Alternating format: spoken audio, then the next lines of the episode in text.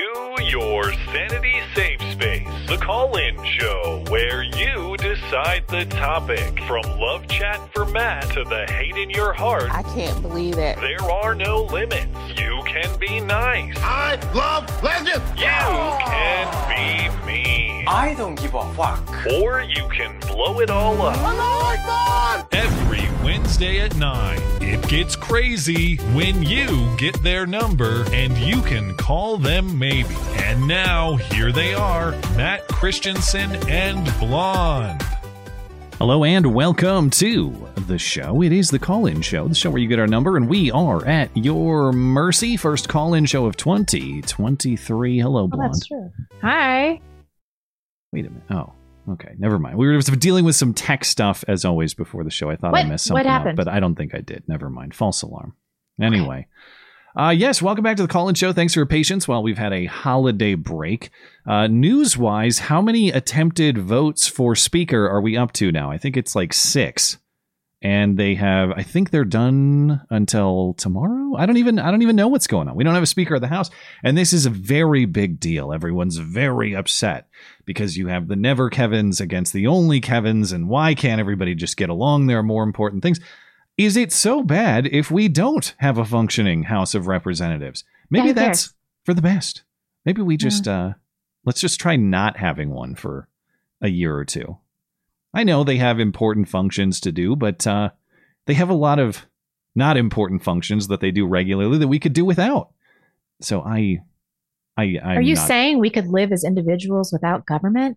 it's quite possibly. Um, Mm. But the there's so much infight. It's not just uh, you know big government progressive type. They, I mean, they're laughing at this because they view it as Republican dysfunction, and you could make the argument that it is. But I I view I view principle here. I'm I'm not one of the people who's mad at the 20 or so Republicans who won't just get in line and vote for McCarthy.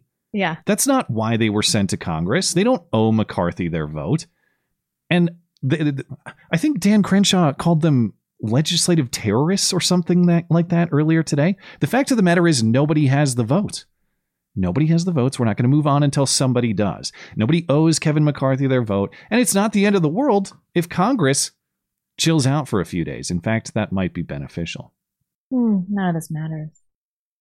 Well, I, it, it's an upgrade. It's an improvement. Let's let's call it that. Anyway?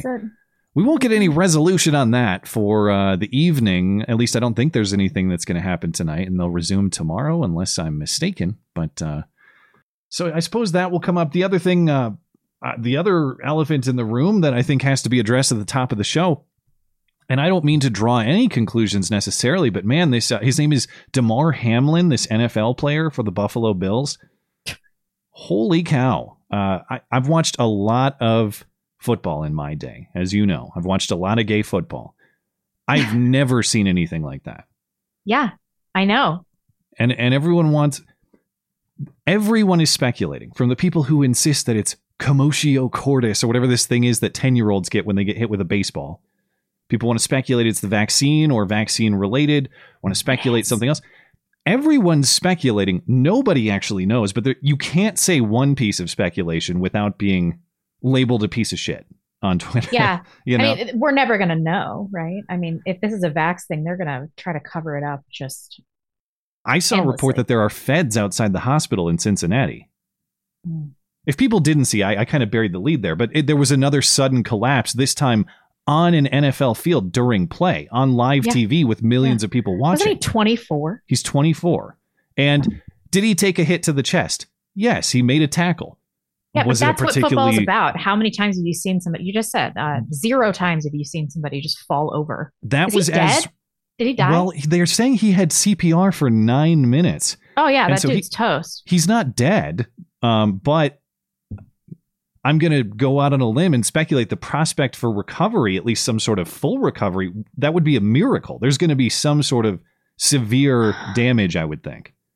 If if you his heart stopped, he was not breathing on his own, CPR for nine minutes. This after making a routine tackle, uh, and and he's in the top 0.1 percent of athletes in terms of fitness and health and all that. And Yeah. for all I know, it could be a freak thing. I'm not saying I know. I'm just annoyed that you everyone wants to speculate, but not that speculation. You can't do that. You can't say that. Why not? Yeah. And if this is happening on live TV and people with like the utmost athleticism and heart health, youthfulness, imagine how much of the tip of the iceberg this really is. Yeah. Uh, I, I, on the topic of getting more information, I mean, it, to be as fair as possible, it's his health. Uh, of course, I hope for his full recovery. He doesn't owe anyone what is the private information of his own health. I, I, I wouldn't say that at all. Um, I did see a report that there's some sort of there there are some sort of Fed setup outside the hospital, and and they. I don't know. I don't know if there's going to be some kind of information control. I don't know. I something like disagree. I think people that were forced to get the vaccine that are vaccine injured are under moral obligation to talk about uh, talk about it to the general public. You could argue that let's say that he found out definitively that that's what it was, and he the recovered. doctors would be trying to cover this up. If he had like a fucking blood clot or something in his heart, like we can infer.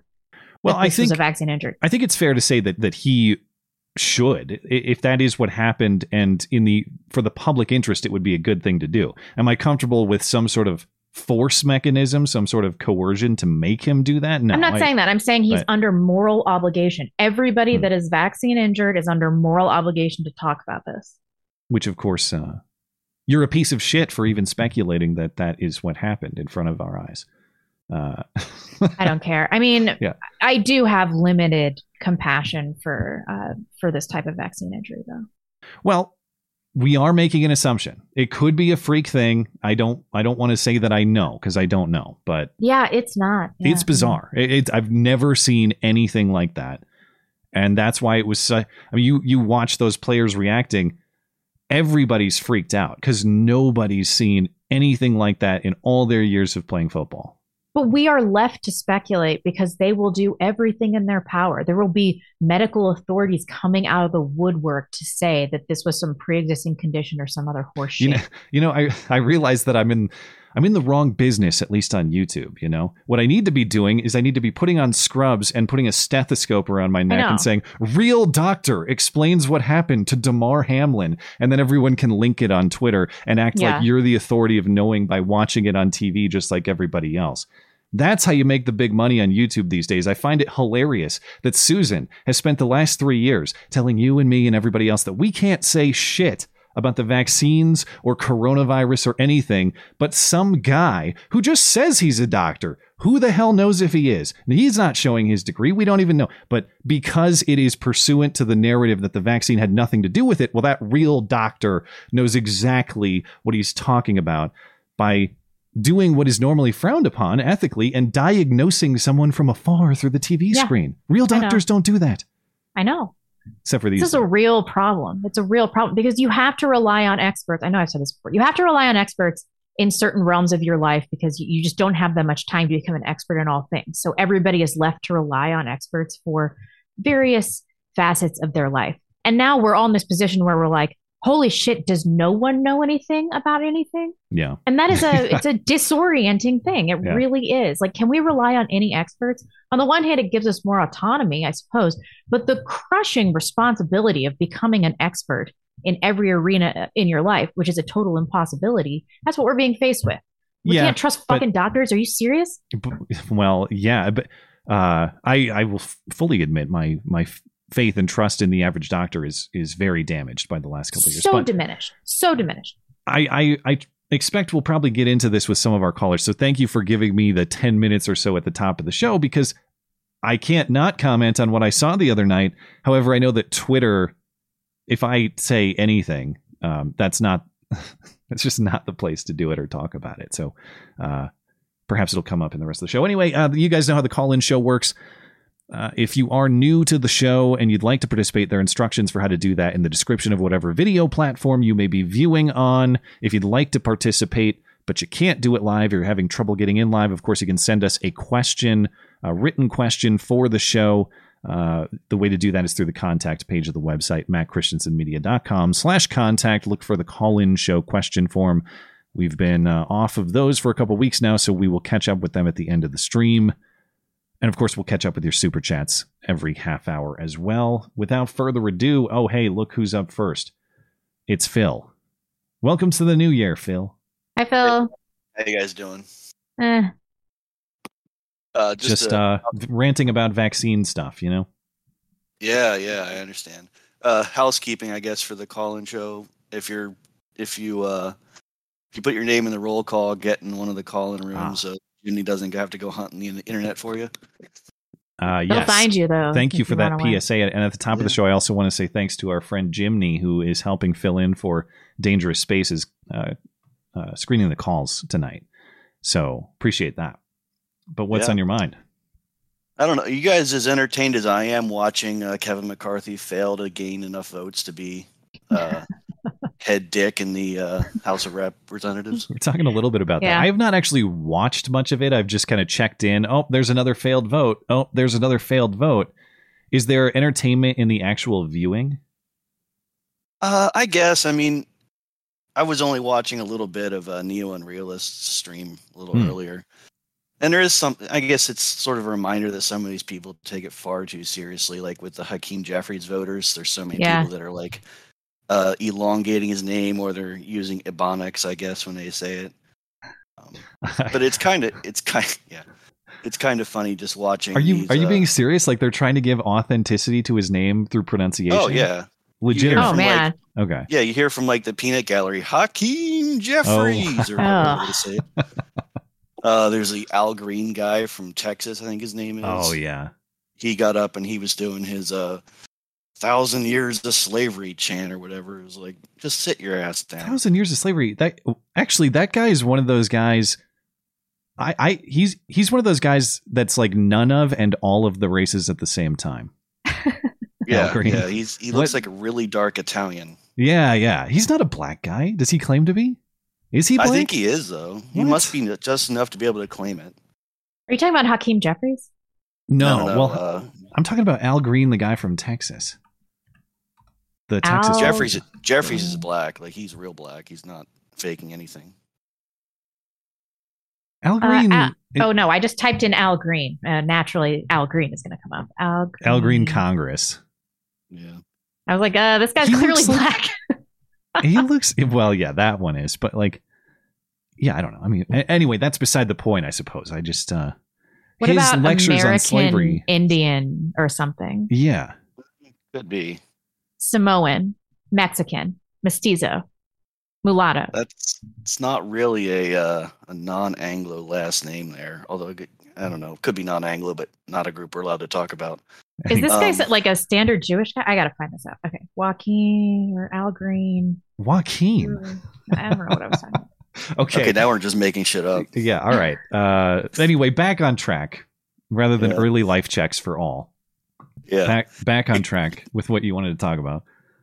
Well, I was just saying, like it's it's it's kind of entertaining for me. Like I think I've mentioned before, like I don't really give a shit about the Republican Party if they're if they're not going to work to benefit my particular group. But it's funny watching them kind of implode this way. And you know, maybe we end up screwed any screwed, but we're probably screwed anyway. So at least watching them have some discomfort over trying to get their particular guy in a position is is kind of cathartic. Like Yeah, I kind of want to watch these people suffer.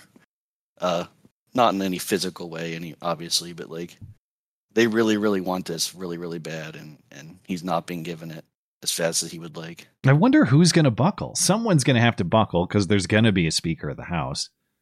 Um, And I'm not, yeah, I'm not sure what the demands exactly are from the Freedom Caucus. I mean, but he's going to have to give them something more than a pat on the back and a good game, guys. Like he's going to have to give them something. Yeah. Um, Well, I, and part of the reaction I've seen from a lot of pro McCarthy people is, well, well, what do you want? A Democrat to to become Speaker, Uh, even if that prospect was possible by some moderate Democrat peeling away a few Republican votes or something. What is the huge difference between some moderate Democrat and Kevin McCarthy? Is there? I know that you get your you get your Hunter Biden investigation, and you get some of that. We get months long investigations that probably do nothing in the end. Maybe you get I don't. Maybe you get some information we don't already know out of that. I guess that's a benefit. But in terms of the the type of legislation that we're going to get, we're still going to get the gigantic government spending. We're still going to get the federal government poking its nose in places it doesn't belong. Wh- What's really the difference between Kevin McCarthy and and moderate Democrats? I mean, he's a speed bump, isn't he? I mean, isn't that basically what the GOP is at this point? Yeah, I, I like suppose. it's it's it's basically just like putting off the inevitable until I'm too old to be able to at least run away if if I have to. Like, and I don't want to run away. Like, I'd rather go out with my boots on. But like, are we just trying to hold this off till we go out? Because you know, that's what the boomers are kind of doing. Like, I don't want to put that on my chil- I know. like I don't want to put this on my children or grandchildren. Well, Like, this- But we It is a- have to. There's nothing. There's nothing that really can be done except for Right. accelerating I'm the process. saying.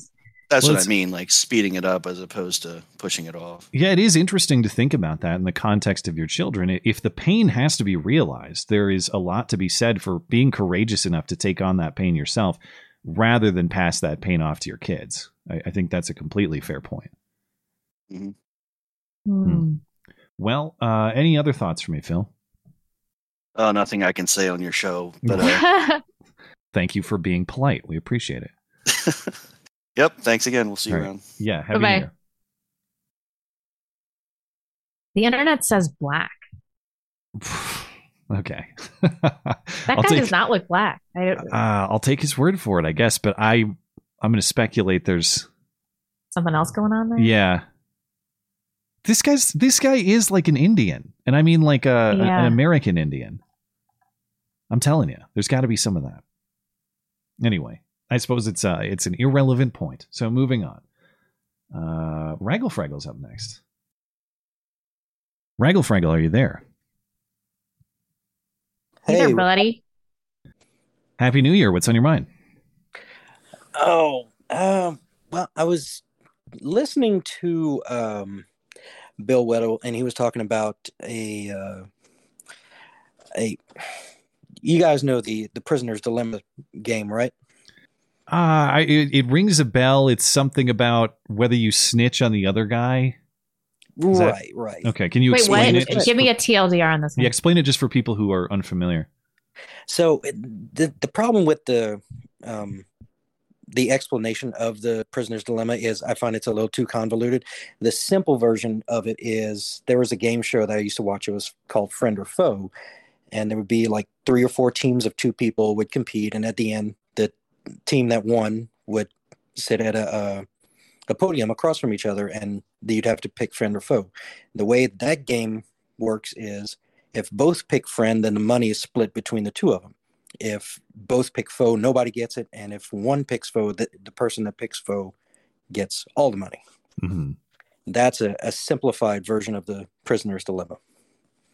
Um, so he was talking about uh, what's going to have to happen with this thing of uh, voting uh, and the discrepancies and all this kind of stuff. That you know, the cheating that everybody quote unquote That, sees. that doesn't happen. right. that- the, the oh, quoting. yeah. I mean, that that That quote, unquote, doesn't conspiracy theorists talk about. right Yeah. so what he's talking about is um, there's another version of this that's called the iterative uh, prisoner's dilemma which is you play the game over and over again with the same person so the catch to that is you have to build up a reputation of you're both going to cooperate to play a, a good game a fair game and all that kind of stuff what's going on right now is they're constantly picking foe and taking all the winnings and we're not playing the game, you know, pick and foe as well, so that way nobody really gets anything. Ah, okay, I see. Yeah, it makes sense. I, I see the Yeah. analogy that So you're they're trying- just taking all every time. Right, right. And we're not doing anything about it. We're not Mm. calling foul. So he proposes that we play at their game. And this is the best uh, way I've heard uh, Blonde's plan laid out, Hmm. if you will. Now, the problem with it is if we're both playing a dirty game, I think people like Matt, who are incredibly principled, will just say, okay, I don't want to do this anymore. So I think that's the Yeah, problem we kind of run up against. But Matt is not going to like let anybody murder his family. So people that uh, are principled are going to get dragged into it eventually. Yeah, I agree. I agree. Because you are in it whether you like it or not. You are affected by it at, at the very least. He just wants to get in it a little bit later than I do. I think he has more just- standards for when uh, when there will be involvement of a violent nature. Well, during this game, it's like we're all playing the game that you're talking about. I'll be standing there saying, "No, no, you idiots! Okay, everybody play it this way, and it's going to work. Stop doing that. Ev- Yeah. Everybody play this way and it'll all work out and they'll never listen to me until uh until I'm forced to participate in the dirty game that Well, you're talking about. Yeah. And that's the thing that, that Bill was kind of getting at with his analogy is if both keep playing foe, eventually one's going to get tired of playing foe. Or, you know, the one that started it. You play foe as long as they do. And the first time that they play friend, you have to start playing friend back and forth, back and forth to get it back on track. Right.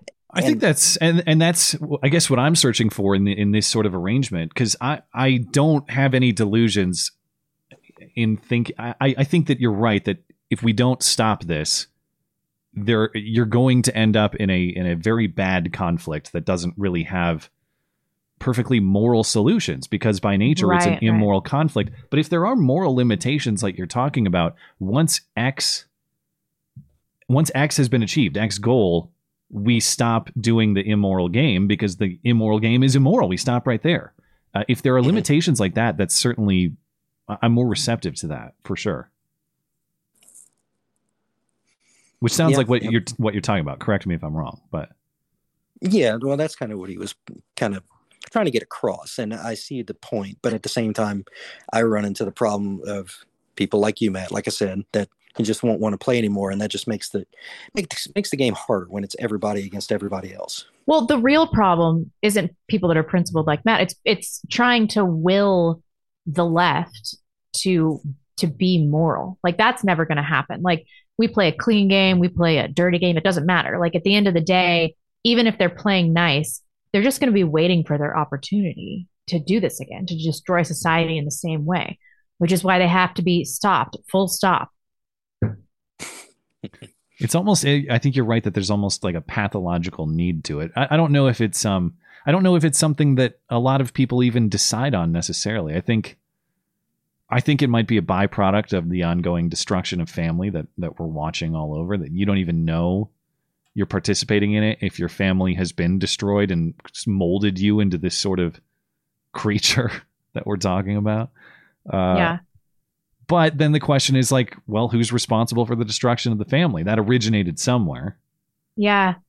But uh, like Alinsky, I mean, his his only value, his only principle was chaos, was to try to institute chaos Mhm. um, where there should be stability. And I think that, that that is their principle. That's their guiding principle. Yeah, I guess my question would be how many are how many Alinskys are there and how many useful idiots are there?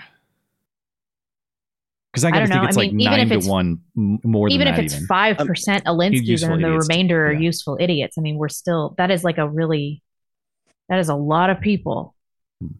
and a lot of helicopters. yeah, fair point. Fair point. Did you have any Okay, closing well, thoughts on it? That's- Uh, no, that's as far as I got so far. But uh, I'm enjoying the conversation, so uh, I will bid y'all adieu. Thank you. Well, thanks for calling in and all the best to you and your family. All right, same. Good night. Oh, Kim is up next. It's been a little bit. Kim, how are you? Hi. Well, how about yourself? We Good, how are you? well. Happy Everyone New Year. Christmas. Yeah. Yep. Um, Yeah. so in light of New Year's, I know New Year's resolu- resolutions are a thing for some people. Um, I personally think they're kind of stupid. Um, but I think self-reflection is important. Yeah. And so I was kind of thinking about um, self-reflection and where my own shortcomings and failures are. Um, and I was kind of thinking that there are maybe some common shortcomings in genders, and I was wondering what you would say would be the biggest shortcoming or need per gender that Hmm. the other gender would complement or support. Wait, hold on. The biggest Like- failing of like a, the standard woman that needs to be compensated for by men, Yeah. Yes, and then And vice, vice versa, versa, as well. the modern woman, not just women in general. Um, I'd say women in general. Okay. Um, I can I can I have an immediate reaction to women, but I got to think harder on men. no, you go first. I need to think about this. it's validation for women. And it's not that they need to get over it because I think there's something inherent to that, but but uh, women need validation from their husbands Yeah. and maybe the opposite because I don't think it's you know it's not like we're limited to one thing, but um, I think for men at least for many, myself included, um, providing that sort of affectionate validation does not come naturally. Even even when you love that person, you know, and without getting too personally, it's just like I'm I'm a My robot. husband's so bad Okay. at it. Like I'm bad at hugs. There, there. Exactly, exactly. That's me. So that That's dynamic. Yeah. that dynamic of validation and affirmation between men and women, it has to be achieved because women will go crazy without it. Oh, that's so true. Um, I think for women, it's like pathological empathy, not necessarily because they are genuine about it, but because they want to have other people to have the perception that they're empathetic. And that just creates a host of a host of problems that um we actually have a question about this later, but Hmm. that creates a host of problems that men have to uh, deal with. But there's a lot of pathological empathy in the modern male population as well. It may be But- too much. We've gone too far. way way too much but i think that Yeah. typically historically this is a female problem I, I don't think that there's men- um Hmm. I think that and I- I'll clarify too because I think that the female need for validation has been misplaced. I think a lot of feminist tendencies have sought that validation from society at large. Female validation through their husbands is perfectly healthy. yeah um, uh, even if it can be occasionally irritating. but but that's the role of the husband, and and vice versa from the wife. And uh, before I th- before I think about the the the inverse for men, did you have thoughts on that, Kim? Um, I don't disagree. Um, blonde, I think I disagree more with yours actually. really Um, because I think empathy is. I also think one of women's greatest strengths that can also be a fault.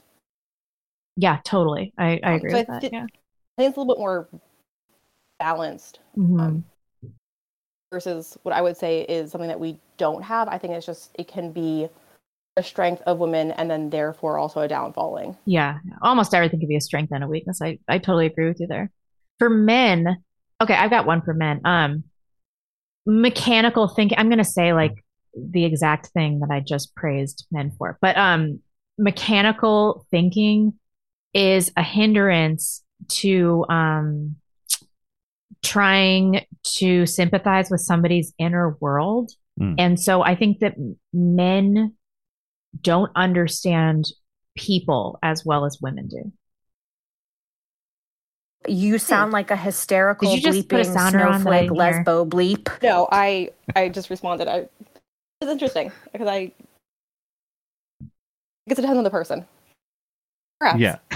No, sorry. I'm just I'm trying to play a joke. That's all. Oh, Um. Anyway, uh, yeah. I try to think of like what.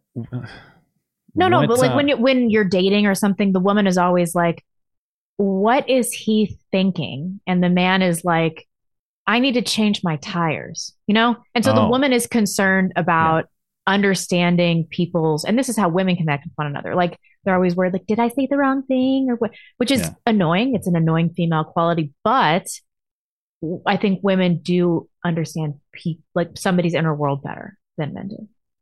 Yeah, and there's uh that also has its proper application. You know uh, that sure. that is Yeah. particularly crucial for children. It's even cru- crucial for husbands, though. Uh, when something bothers me, even something that's silly, not really important, uh, you is- make your wife draw it out of you over several days. My husband does this. It's so annoying. No, my wife can just tell. It's it's so funny how you get that that connection Yeah. where I think something is so stupid, but it's bothering me that I don't even really want to talk about it because it's a waste of time. but she can just tell. Oh, I, I can see something is bothering you. You have to tell me. And is then this every marriage? yeah, yeah. But there is value in that, and there's value Yeah, even if it yeah. even if there's no sense to be made of it. Like I got a stupid email or something like that. It doesn't really matter. It doesn't change anything. But just her Oh, yeah. her inherent ability to detect that and provide support is very valuable. Um, it, it true, means that I will find peace with that quicker than I would if I like than I would back when I was single and would be like, okay, I'm pissed off. I'm just going to play Xbox for like an hour or something. Yeah, you know? yeah. Somebody in the live chat before we l- let you in, Kim. Someone in the live chat just said she's not concerned about others. She's concerned about how others perceive her. It's simple narcissism. That is Hmm. probably true too, because women are more um, probably conscious of a- appearances. So maybe that's it. Yeah. Like they're not genuinely concerned with other people's inner worlds, just how other people are seeing them. Interesting. What do you think, Kim? Did Kim? we, did we lose her? Oh, there Oh, she is. Hello? Yeah, sorry. Um, I was. You still hear me? Yeah, Yeah, you're good. Okay. Um, maybe some of it's just like personal, um, for my own life too. 'cause I think, I think men have ability to, um, provide like a strength and discipline in their lives that women don't always have. Yeah. At least me personally. And then I think, um, women with that empathy tend to be a little bit more, um, hopeful and optimistic sometimes. Hmm, interesting. Yeah, oh, yeah. I, I don't disagree with anything that's been said. Well, well done, Kim. Uh, and blessings do- on your new year. yeah, happy New Year to you as well. Good to hear from you. And uh, can I ask if have you been fired by the school yet? Not yet. Oh, okay. Um, Did you Well, get tenure? Congrats. I did. I got tenure Oh, that's last, right. last year. I forgot. Um, and um, last month I graduated with my master's degree. Oh, cool. Nice. Congrats. So So you can say the N word now, right? That's how Uh, it works? no, I have two years. Um, Oh, okay. before I am my indenture servitude is over. Oh, gotcha. All right. Okay. So then, then I can be a bit more free. All right. The N word. You know what the N word is? Uh, Thanks, Thanks for calling, Kim. Have a good night. Yep. Keep the great work, guys. Bye bye. Okay. so uh, we are already due for a break, in large part due to me not shutting the hell up at the top of the show. So let's take care of that before we get back into some calls. Pretty sure I contributed to that too. I think uh, we should be we should be good. Um, Shut up, silly woman. I think we just have one chat here. Uh, Susan Wiki Wiki. Susan Wiki Wiki herself, even with the name spelled correctly, Wojcicki. Uh, I own you, motherfuckers. Don't say shit without my permission. Well, I'm glad to see she tunes in. Where Where did you see that? Uh, I'm using the. Oh no, I see it. Okay, okay. Yeah. Holden Mulray. Now that you have a bunch of movies under your belt, I'm curious if you've had any epiphanies or cultural observations from them. I have something in mind, but I want to hear yours first. God bless. Um, I certainly, I think that I catch movie references more frequently now. I wish I could remember a few examples, but throughout the last year or so, there have been several times where uh, someone has said something in a TV show, or I've heard some quote, and, I, and, And, you're now like, I think I Yeah. know where that came from now. Um, I don't know that any movie has drastically changed my moral worldview or something like that, but just cultural literacy has improved, I believe. Yeah. Uh, I must. I- Yeah. I, don't even see that one. Is my system? I'm going to log out and log back in. Um, Bocephus, Bocephius, Bocephus, Bocephus. Uh, Matt and Blonde, since the big freeze, have you noticed that Californians are loading up the U-Hauls to move back to their penal colony, their penile colony? Um, I actually haven't noticed any difference in around here. I, I think it's slowed down. Here? Um, actually, Really? just well, just because the housing market around here is actually cooling off a little bit. It's still outrageous, but it's like outrageous minus a few points. Yeah. And so I think the people moving in and buying up the houses has has finally slowed down a little bit. yeah. So- yeah. But it, it's there's no shortage of people coming in here. I don't for some reason the YouTube chats are not feeding to that last one was from YouTube, right? Yep. The YouTube chats are not feeding to me, so maybe I'll have to rely on you to read them for now. That's cool. Um, Jeff Sloat. Hello, Blonde and Matt. Did you see the coverage of Missouri's first transgendered ex- execution? The activist reactions to it covered every trope of the trans community. I did not. That's hilarious. I only That's saw fine. the headline. One down, 1.6 million to go or something. Okay. Uh, I don't know about this though. Um, I'll have to look into it. GR. Happy New Year. It's my birthday. 39. Feel old. You know, 39 sounded so old to me when I was in 19. But now that I'm 35, I'm like, oh, that's just around the corner. It's not Yeah. that old. You're fine. Happy birthday. Happy birthday. Daniel Jagger. As a Jagger, as a registered EMT in Michigan, just my opinion, commotio, is that how you say it? Commotio I- cordis? I believe that's correct. is due to blunt trauma to the chest at a specific point in the heart's contraction. Right. Emailed you an explainer. This sounds like bullshit to me. It's pos. I obviously I don't have the medical expertise to tell you, but based on my five second Google- googling, which is what everybody has, people are telling you they Yeah. know. they've also Googled it for five seconds, five seconds ago. My understanding on the commotio cordis, yeah, uh, abrupt, blunt strike to the chest at a very specific time happens very infrequently to part- particularly to young males. And by young, I mean like 10 year olds. It's very, Yeah. very rare over the age of 20. It's very rare overall, but you do see it happen in cases like baseball or lacrosse or hockey, where you might get hit with a puck or a ball or something like that. Not impossible in the context of an adult playing football, as far as I understand. The other factor, though, is that, I mean, I guess I don't know what Hamlin's uh, shoulder pad setup was, but typically you've got some kind of, of chest plate on your shoulder pads, which would have shielded him from the impact. Right. It's hard to tell how severe an impact it was. The guy's helmet, it does look like the helmet hits the chest area, but how directly right. it's kind of, it's almost like he's running past him rather than right over him. I don't know. I mean, I, obviously, I'm not going to sit here and tell you, no, it's definitely not that because I don't, I don't have the medical knowledge or the direct examination of Hamlin to tell you. But I do know that people are people who are saying it must be that, but it's completely absurd to think that a vaccine, which, by the way, we, in fairness, we don't know that he's vaccinated or not. It's a fair assumption considering like be. nine, well, ninety five percent or so of the NFL is. Yeah. Uh, so it's a fair assumption that he is. But if I understand correctly, it's something like one out of every 5,000 young males has has had some sort of heart issue with the vaccine. That's the number I've seen quoted circulating. So if Gotta that's incorrect, that. And um, that's not that that's not inconsequential. well, that would be a higher probability than commotio cordis, generally speaking. Yeah, that's I, I get that both are rare, but we can't say that one is off the table based on statistical probability. But this commotio cordis, which is also incredibly rare, Yeah. that's the automatic assumption. Yeah. Incredibly rare in general, but incredibly rare in this context of a 24 year old. oh So man. I don't know. But uh, thank you for the information, of course. I, I will take a look at it.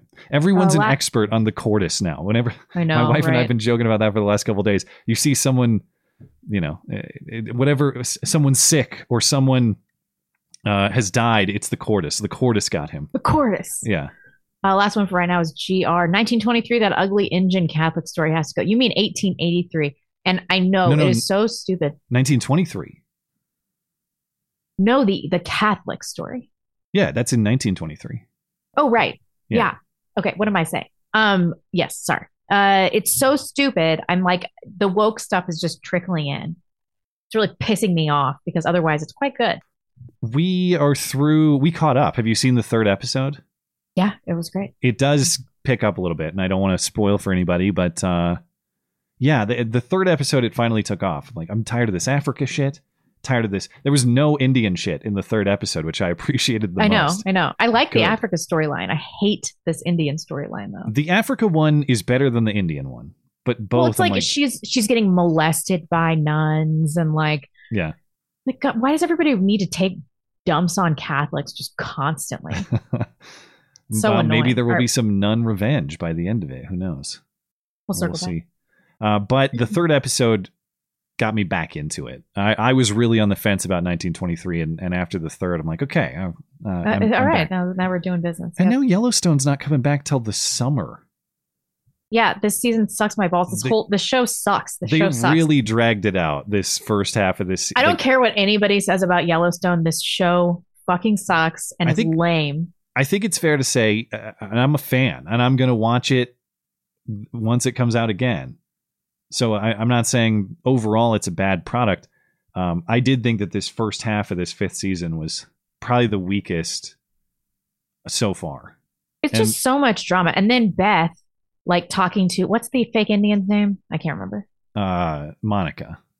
She's talking to Monica and she's like, I know what it's like to lose a child too. It's like you had an abortion. What are you talking about? But she was she was well, I guess she wasn't duped into it. She was duped into the spoiler alert. If you've not seen Yellowstone, plug your ears for a second if you care about major plot points spoiled.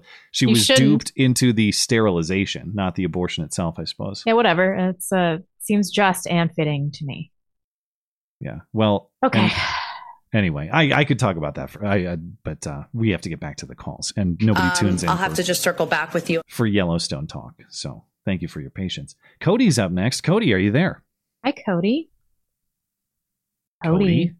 I'm here. I was on the stream listening to you complain Ah. about Yellowstone. Oh, good. All right. It Well, was what's on your really mind? interesting. What's Thanks up? for your patience. Well, I really want to get at Matt here because uh, he doesn't like the brucellosis pot line, and uh, it's really good. It's- you can't spoil the brucellosis plotline between that and every bullshit romance I don't care about. And the only other thing I'll say, they took the whole first half of this season to be like, just so you know, either Jamie's gonna kill Beth or Beth's gonna Beth's kill gonna Jamie. kill Jamie. I'm like, Everyone I don't knew give a that. shit. Yeah. Everyone knew that. You di- uh, that's not. They couldn't reveal anything. The cliffhanger was like what everyone knew from episode one of this season. Ugh, and- yeah. yeah. The But Bruce no, on that plot line though with the brucellosis, um, they never confirm that they don't have it, which is incredibly fun because they might still kill the entire herd.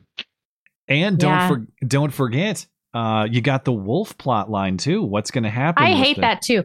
The brucellosis plot line threw me into an OCD spiral, and I had to contact my milk lady because we drink raw milk. Have any to make sure that- touched this? That she, well, cows get brucellosis too, and it causes infertility in humans. So if you drink a brucellosis infected cow's milk, You get brucellosis and you're infertile. how fast? Like one exposure? Uh, yeah, yeah. Really? but it's really I rare. imagine. There are like a hundred cases a year, and all those people just traveled from India or something. Hmm. Yeah, and they they will kill your entire herd. Yeah. No well, doubt. now I now I don't even you've pl- you've presented this so well. I don't even know if you're if you're joking or if you're serious. You, it sounds like you are actually into the brucellosis thing. Oh, it's a real problem. Yeah. I have 200 head of cattle. So you're So- legit. you're you're 100. percent I'm legitimately a farmer. well, there you go. So Here, I thought you you, were mocking the show, and you're like, no, no, this is uh, it's a real thing that we face. yeah, Yeah. Well, my apologies here for, where for I live though. Well, where are you? I uh, don't live Iowa. Iowa. And uh, have you? Yeah. How long have you been? Uh, how long have you been? Uh, what's the proper term? Should I say cattle ranching or what? What, what do you describe it as? Farmer. Just farmer. How long have you been doing it? Well, I'm 28, so 28 years. Whole life? Is it a family operation like that or what? Yeah. Hmm. What? Uh, also, sorry. Go ahead. oh, go ahead, Matt. That's fine. Well, I just I I I think it's interesting that you with as someone with direct experience in this sees that sort of plot element in a show and and sees some value to it or or you know finds it interesting. Do you think I don't. I don't necessarily find it interesting. It bothers me that they immediately drop it and no one really understands it. Ah, that's that was going Like- to be my question. Is as far as ranch life or the life of raising cattle, do you think that things on the show are reasonably accurate, or are they way exaggerated, or what's your take as someone who raises cattle? In the first episode, they pulled a two-week-old calf out of a cow. It, I, I laughed legitimately for a minute, Hmm. out loud. It's not, it's not horrible, but at the same time, there's times where it's just, what the heck is going on? This was just because the calf itself was too old. You're saying? Yeah, the calf got up and ran off. That Ah, doesn't happen with a newborn. got it.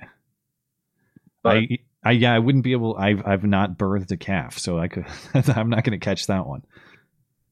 Oh, I've probably pulled 50 of them Huh? over my time. Yeah. But How how long has your family been in the business?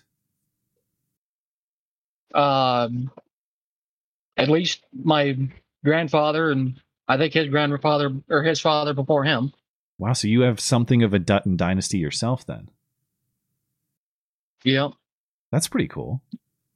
You you feel like you want to carry this on for uh, the rest of your life, or or Yeah. what- you you want to continue on? Yep. That's really and I want to say thanks, Matt, because uh, I'm talking to someone to help carry it on with, but I'm not entirely sure if that's what she wants to do. But Hmm. I actually met her through the show, Oh well, your dating sheet thing. That's awesome. well that's excellent. And if that young lady is listening, you have to become a uh, uh, well, I don't know. I, I I shouldn't say John Dutton's wife because she died because a fell a horse fell on her. But uh, I don't know. And who, that who else was another silly, silly part. Yeah. just the and she was like, I hate you, Beth. And then this she is died. all your fault. Uh, You could see that the actress pulled the horse down. Oh, really? I don't know. It's stupid. The It just, I don't really ride horses anymore, but my parents used to, and it's just something that you just, when you start seeing that kind of stuff, it just bothers you, I guess.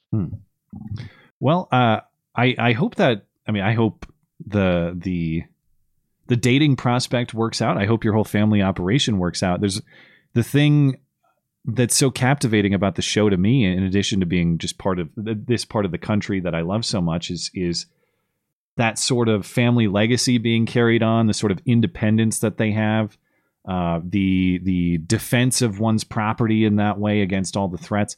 Uh, there's something that is so appealing about that way of life that I like to appreciate from afar because I know that I can't handle the physical labor of it. So, Mm. uh, my congratulations on achieving it, and I hope that that you know, ev- everything works out with the uh, the raising of the cattle, and I hope it works out with the young lady too. Send our regards. Yeah, me too.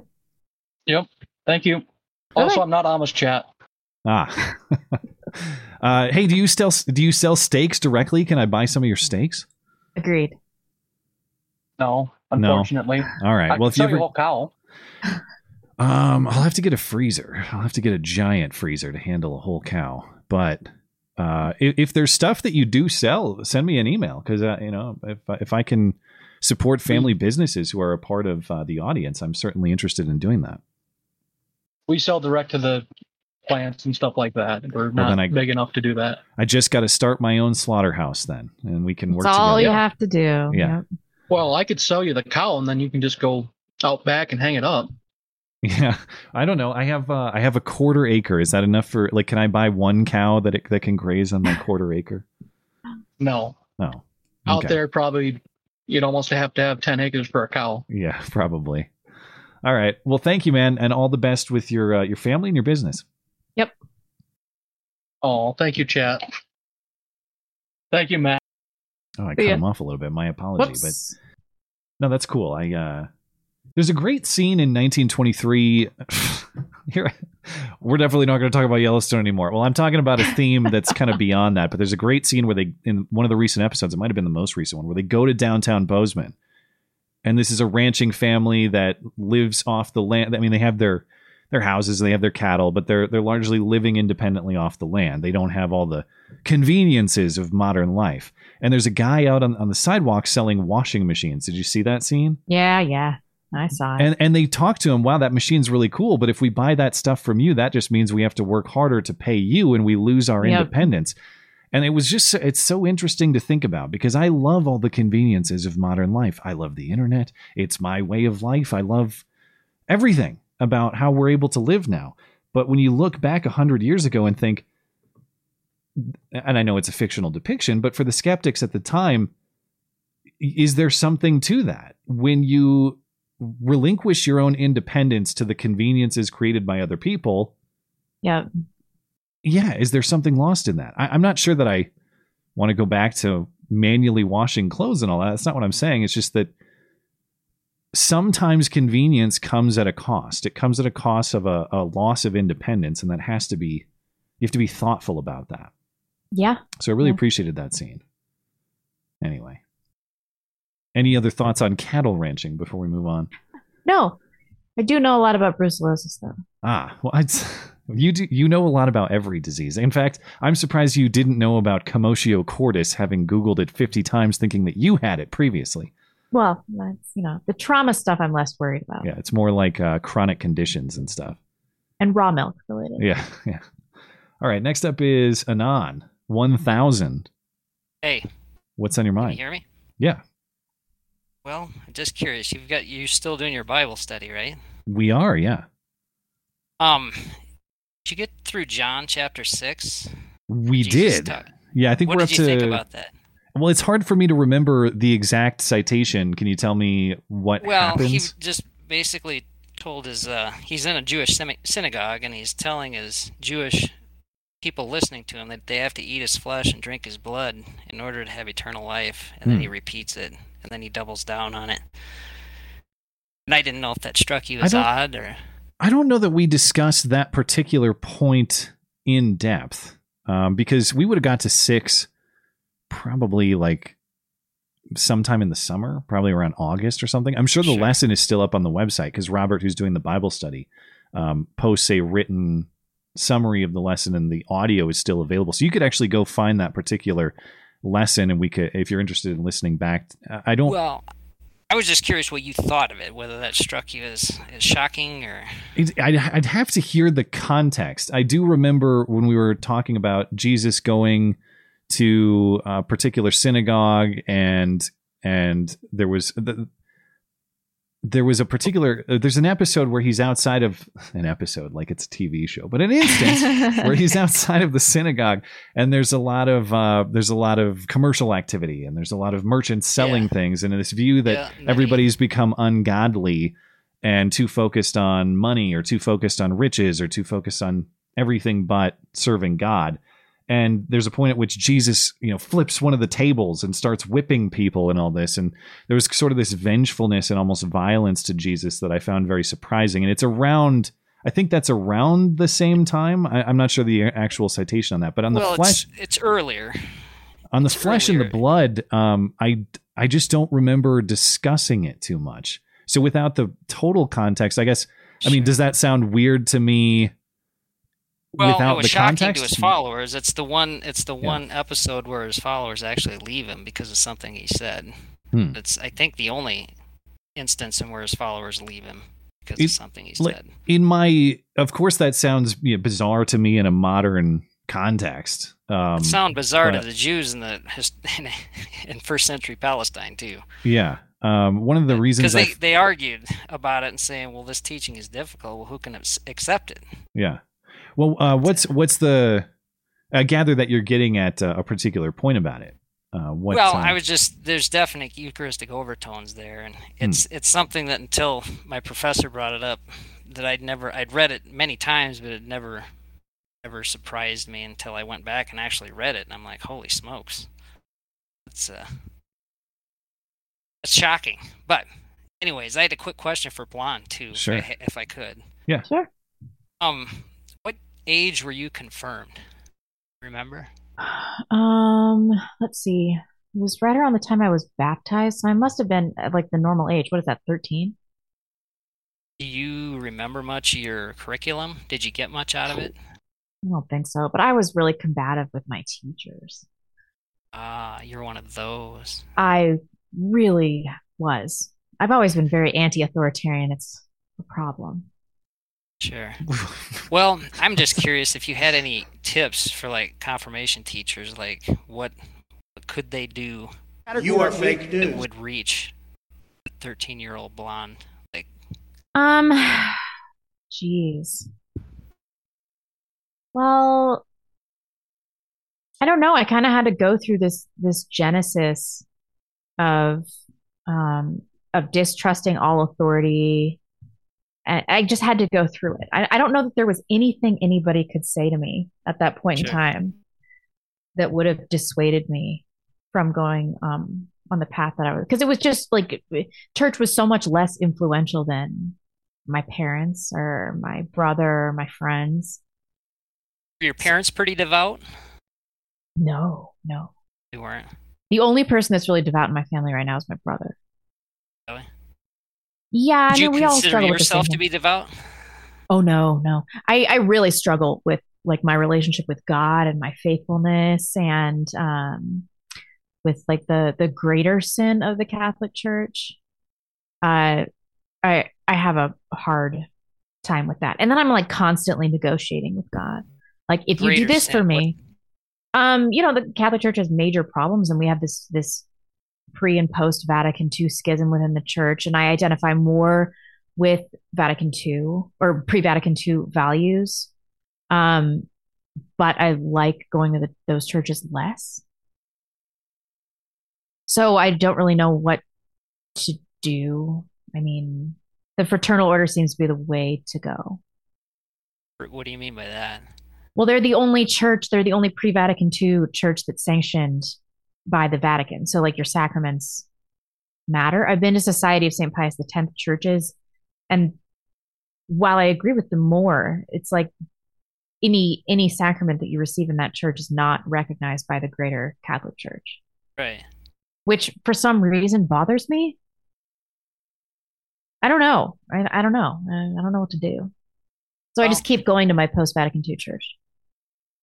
You've been to confession lately? It's been a while. It's been like a year. Yeah. I I don't know. I always suggest starting there. Yeah. Um, just parting note that a, a priest said this once. He asked, of the twelve, Judas was one of the twelve, and he was handpicked by Jesus. And he asked, you know, why would Jesus handpick the guy who was going to betray him? I thought about it, and his answer was uh, to prepare people for wicked bishops, wicked priests, and wicked popes. That's interesting. Yeah. It's not a reason to um to leave the church. It's just not. So I, I hear you. But you know, tr- faithfulness is um is a struggle for a lot of people. It doesn't come naturally. No, it's a battle regardless. I mean, we're all fallen. That's true. I didn't Thank know you for if you had calling. I any, because obviously you're gonna you're gonna take your daughter through a walk through faith. I am. Yeah. Something to think about. But appreciate it. You guys have a good evening. Thank Thanks, you. Anon. Bye bye. a couple things. Uh, I should take the opportunity to remind everyone if you, because I hardly ever talk about it, if you're interested in participating in the Bible study that I do, it's on Saturday nights. That's at, uh, it starts at 8 p.m. Eastern Time, and anybody is welcome to join. It goes for an hour every Saturday night. We have been off for the holidays for the past couple weeks, but it does resume this Saturday, and we're right at the, uh, the main part, the crucifixion, coming up. So, uh, The you'd like best to- episode in the Bible. yeah. So if you're if you'd like to participate in that, and once we finish up John's Gospel, I expect that we will continue. At least I hope we'll continue, but it's not necessarily up to me. But I hope that we'll continue uh, with uh, uh, another piece of Scripture. So there's that, and then uh, I I know what you mean, but I just found it hilarious that you said I've always been very anti-authoritarian. I just wanted to recognize that quote. Oh no, I meant to say anti-authority. yeah, I I, I and How can I be anti-authority but not anti-authoritarian, which is where I find myself right now? Yeah, it's like uh, I hate all authority figures because they're not the right authority figures. We just need the right ones. Yeah. Yeah, I don't know. I can't explain my own thought process on this one. I well, uh, I just I you said it so with such conviction that I I didn't want no, to. No, I'm not anti-authoritarian. Actually, no, no, but but like I never was a, as authoritarian until this COVID thing. I, I just I didn't even have an idea of how stupid people were until this. Ah, well, yeah. I think there's two ways to interpret that because I I can't sit here and tell you that I have faith in the principles, the rationality, the courage of the average person, and I'm not saying that to prop myself up as some prime example of all of those things. I think uh, we all could have displayed better. All of those things, all of those characteristics, better But courage, it's not just better. that. But I guess I guess what I'm saying is I, I don't want to conflate authority with leadership. What we need right now, I think, is leadership, not necessarily But good, domination good or leadership control. has authority. Yes, but people choose to follow it. You know, nobody's compelled to follow necessarily. Good But people, need to be compelled to follow certain ideas and stuff. They they just they simply do. Do you, are you familiar? Okay, I listened to this fascinating by by whom podcast. though? And I would say by God or the moral structure of the world. Yeah, and I would agree with you. Are, are you familiar with this concept of the inner monologue? Like Yes, how? Uh, okay, so there's this study that came out. Legal Man talked about it, where it has been found that 30 to 50 percent of people are completely absent of like an inner dialogue. I've heard And- that, and I find that baffling. That It- they are actual even- NPCs. Yeah. Yes, and how can you even uh like do a simple task like like tying your shoes? And so the way that he explained it because people were interviewed that don't have an inner dialogue is like uh they become task oriented only when the import uh, arrives in their life and then and then that that's the impetus to do the task. So like you trip on your shoelace, you have to tie your shoe. But but they aren't like preempting things and they aren't they don't have any future orientation and then they don't have any um like they aren't self actualized. So they don't have any uh, past recollection, evaluation, or future orientation. And it's it's it blows my mind because like what the fuck do we do with those people? Well, I guess I would need a definition too because sometimes thoughts pop up pop up in my head in a narrative way as in as though someone is reading a script to me. Yeah. Like, this happened, then that happened or but thoughts are going to pop up in your head in all sorts of formats. Sometimes they're not even necessarily verbally clear. But when, when you ever have a thought and you think, oh, that's a good idea, I should write that down. Uh, you know, I, I keep a notes file in my phone for stuff Yeah. that, whether it's stuff about what I want to write about or an idea I have for something I want to do around the house, or even if it's just chores I need to do so I don't forget. If you're saying you don't have an internal monologue, are you saying you don't have thoughts spontaneously popping up in your head in that way? That can't be. I can't. There's no way that people don't experience that. That's what I was thinking too. Like, like how could anybody? I don't know. It made me think that that the study has to be incorrect because I don't know how you could do any number of basic tasks without having an inner monologue. How, how can you function as an adult? As an adult, right? yeah. But it does make me think that people are not um they're not as worried about their behavior, past, present, and future, as as other people are. And and those people, if they're just going to follow suit, then they they have to be told what to do. Like they they they are not autonomous individuals. They're not capable of self governance. And the only way they're going to be guided into goodness or usefulness is if an authority figure tells them what to do. Yeah, I, I don't doubt that those people exist. I just uh, I I think that the leadership should be chosen, and I hope that well, I guess to, I guess to steelman your position, uh, they're they don't have the capability to choose.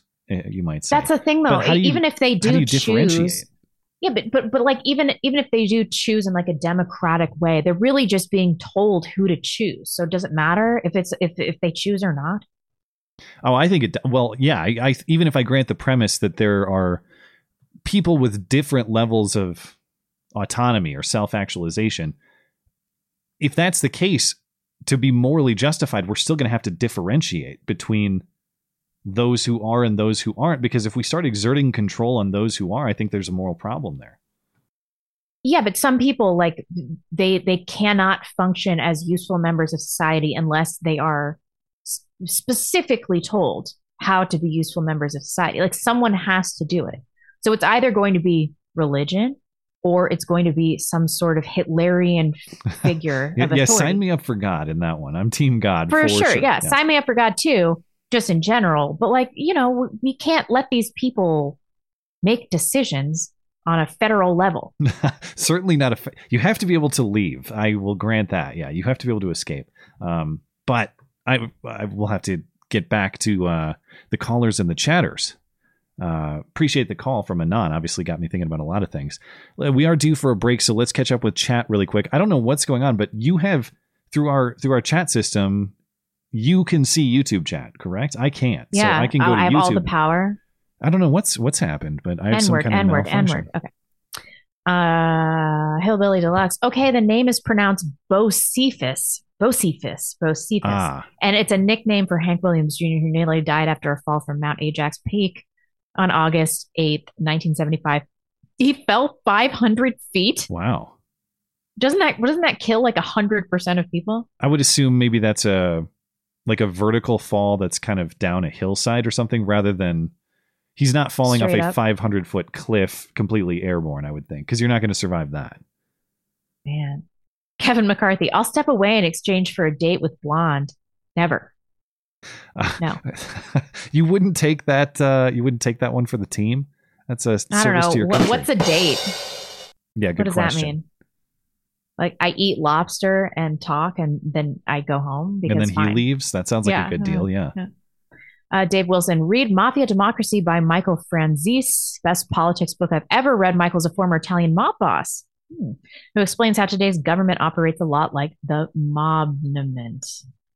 Mobnement. ah I, pr- I probably should i would like mob insight on our current government that probably would be a good read i should check it out I just watched The Sopranos. Does that count? close enough i guess It's excellent. You have to watch it. Uh, well, there was the, I had this great sounder of Tony Soprano saying he's a fag that someone sent me, and Susan says I can't have that. Oh, that's a That's good one. banned. I can't play it Uh, anymore. Um, Daniel Yeager, this might be played out, or you might have covered this already, but could we get one black pill and one white pill prediction from each of you for the new year? Hmm. Um, okay, white pill prediction. I think that we're going to have a continuing positive trajectory in the white birth rate. Um, one black pill. Uh, I think that people are going to start dying like in mass from the clot shot. Hmm. Do I have to do a social, like a, a society wide white pill? Because I'm pretty much out of those. But uh, I do have, uh, I, I have plenty of hopes for my personal life.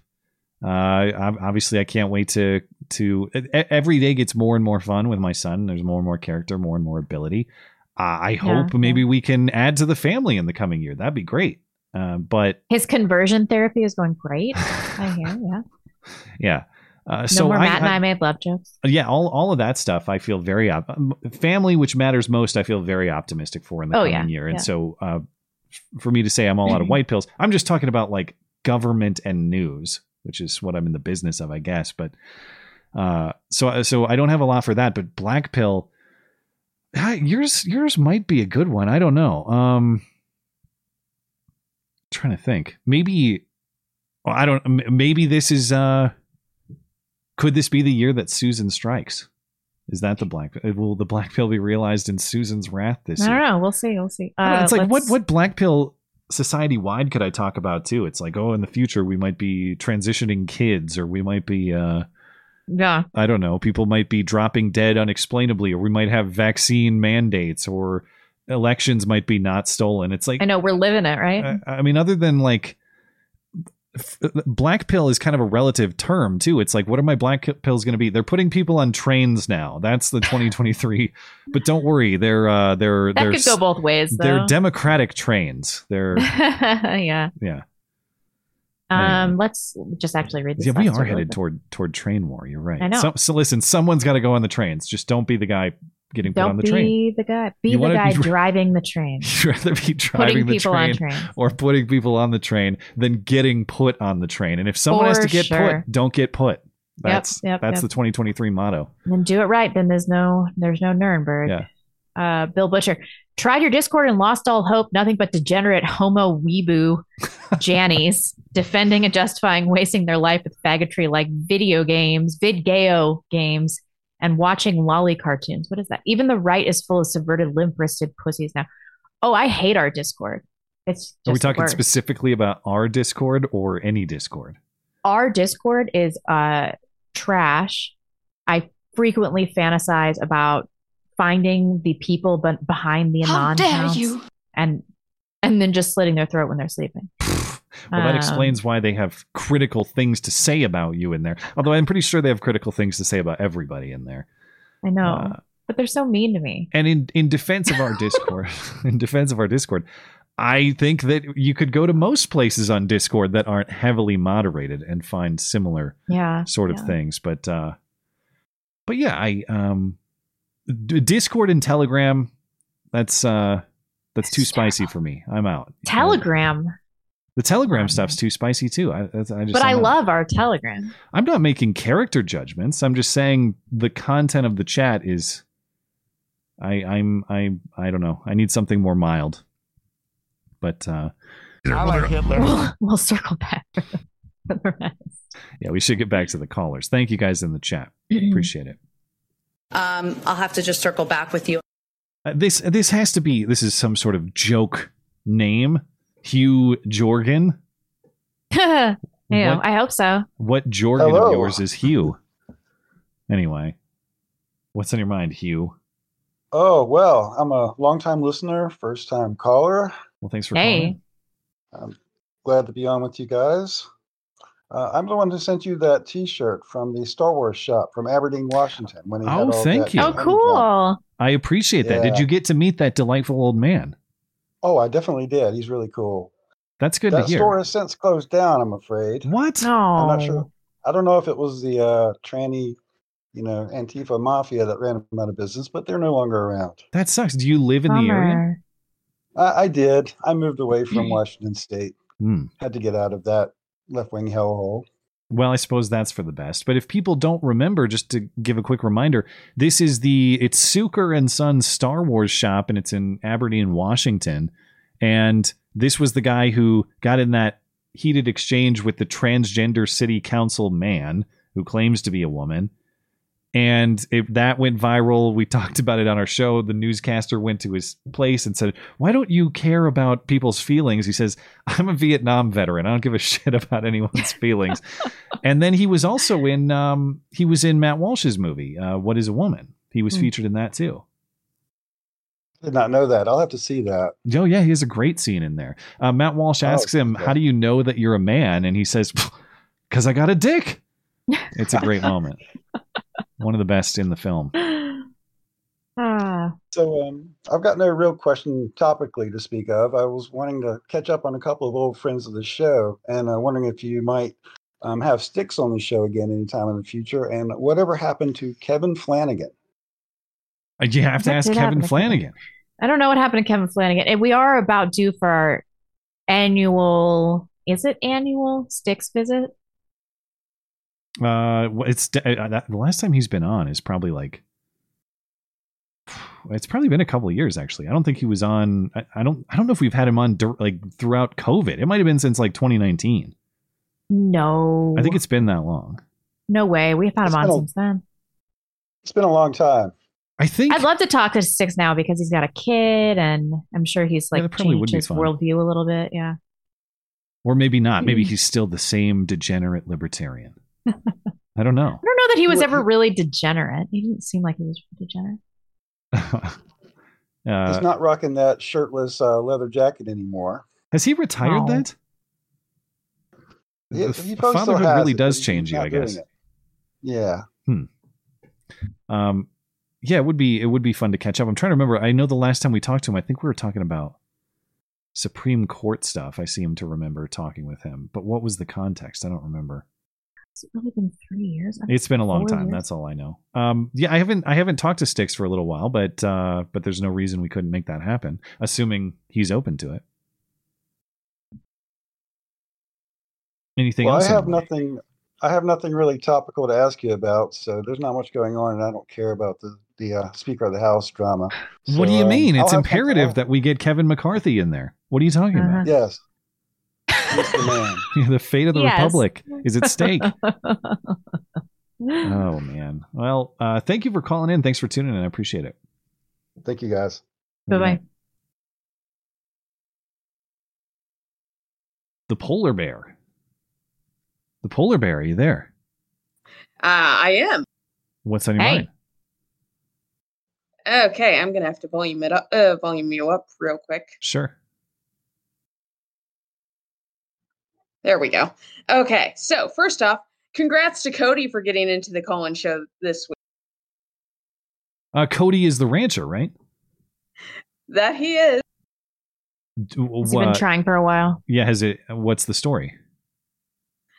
Oh, the story is I'm the one he was talking to. Oh. Ah. So you are. You're the uh, metaphorical Dutton mom who's going to get uh, crushed by a horse. That's horrifying. Thanks. I thought you No, going to say cool. crushed by Cody. I was like, come on, too far. no, uh, uh, uh, it's really cool. Seriously speaking, I don't mean obviously I don't mean to get personal or prod or anything like that. Um, but I do. it- Are you guys going to get married? Do you like him a lot? What does he look like? What do you look like? How old are you? How old is he? are we invited to the wedding? What's the deal? Yeah. We've only met once. Ah, Chill. Oh, okay, fine. It's Um, really because I I just want to get invited to more weddings, you know. Uh, Well- you can have my invitations. I'm not a huge fan. Not Of going to weddings. it was. I wasn't even a huge fan of my own. Come to think of it, I mean, I like the end result, but the uh, event itself is very stressful. That's I mean, do you do you really want to go all the way to Iowa for a wedding blonde? Uh, yes, I have family in Iowa, um, and I would love to go out there. Are you also an Iowan or are you elsewhere? So I was a Washingtonian for the longest time, Hmm. like blonde used to be. Yeah. Which is why I'm curious how she didn't know that there were very dumb people on this earth. She lived in Washington. Yeah, I know. I just didn't think. I thought that that was like a, a microcosm of um of particular stupidity, and I didn't no. apply it to the broader population. No, no. Always apply everything to the broader population. You'll probably be right. Extrapolate. I am. That is a blonde rule. She broke her own. I know, but I was like, these people are so dumb. Surely people don't think like this everywhere. And here we are. And here we are. Uh, so I actually had a question. Have either of you heard about the Mastodon controversy? I only know about Oh. Mastodon because that's what the Elon Jet account was using, and I know about how it was at least briefly banned on Twitter and all that. But are you referring to something else? I'm referring to the fact that a lot of the um let's say cheese pizza lovers went to it after they were kicked from Twitter. Cheese pizza lovers. That one, uh, you're, that's that's over my head. That's too advanced. Oh, that's oh, it's a uh, pizza. All right, pizza game. all right. At, at least I assume. Thank you. Do you even internet? What is happening? I don't. I never got into the pizza stuff. I forgot about that. We always forget that Matt is a boomer. No- Yeah, it's he's celebrating his uh, 63rd birthday this year. sometimes, sometimes I just never got into the pizza stuff. But I guarantee you, my wife, if she's listening, is rolling her eyes too, thinking, "I told you about that." yeah, really. Yeah. And you just pretended you listened because stupid men. I, it's not. I didn't even pretend. I didn't even hear it because we're programmed not to. God, I hate all of you so much. Okay, so you're saying you're saying the pizza pedos went from Twitter because there were supposedly there was some big purge recently, right? They went from Twitter to Mastodon. Is that what you're saying? Yeah, they went to Mastodon, and because Mastodon is not centralized and doesn't have moderators like Twitter does, they're full sale having child, um, you know, on Really? their site.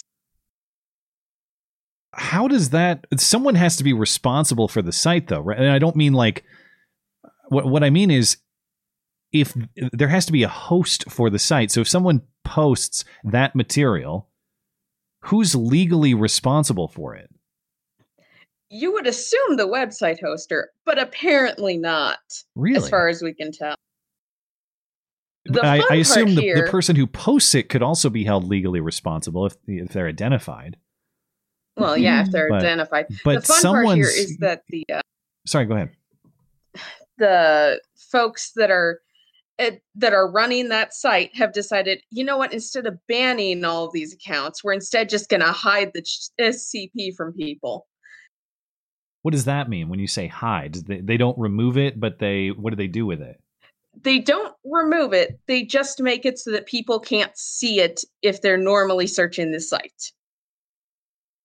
but if you know where it is you can still see it Yes, as far as I understand it, that's how it goes. Okay. So, well, so then someone is, it's not truly decentralized if it's being, that is a form of moderation, what they're doing. They might not be deleting it, but they are still manipulating where and how it is seen. Yeah, it's just it's really weird and kind of really criminal too.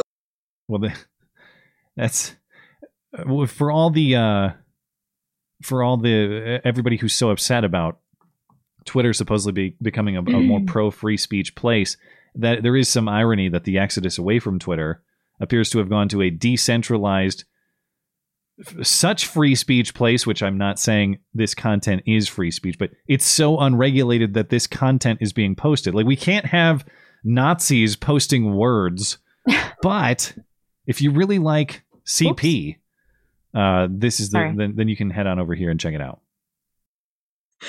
yeah. Hmm. Okay, don't- last bit. Yeah, sure. Um, last bit. Uh, blonde.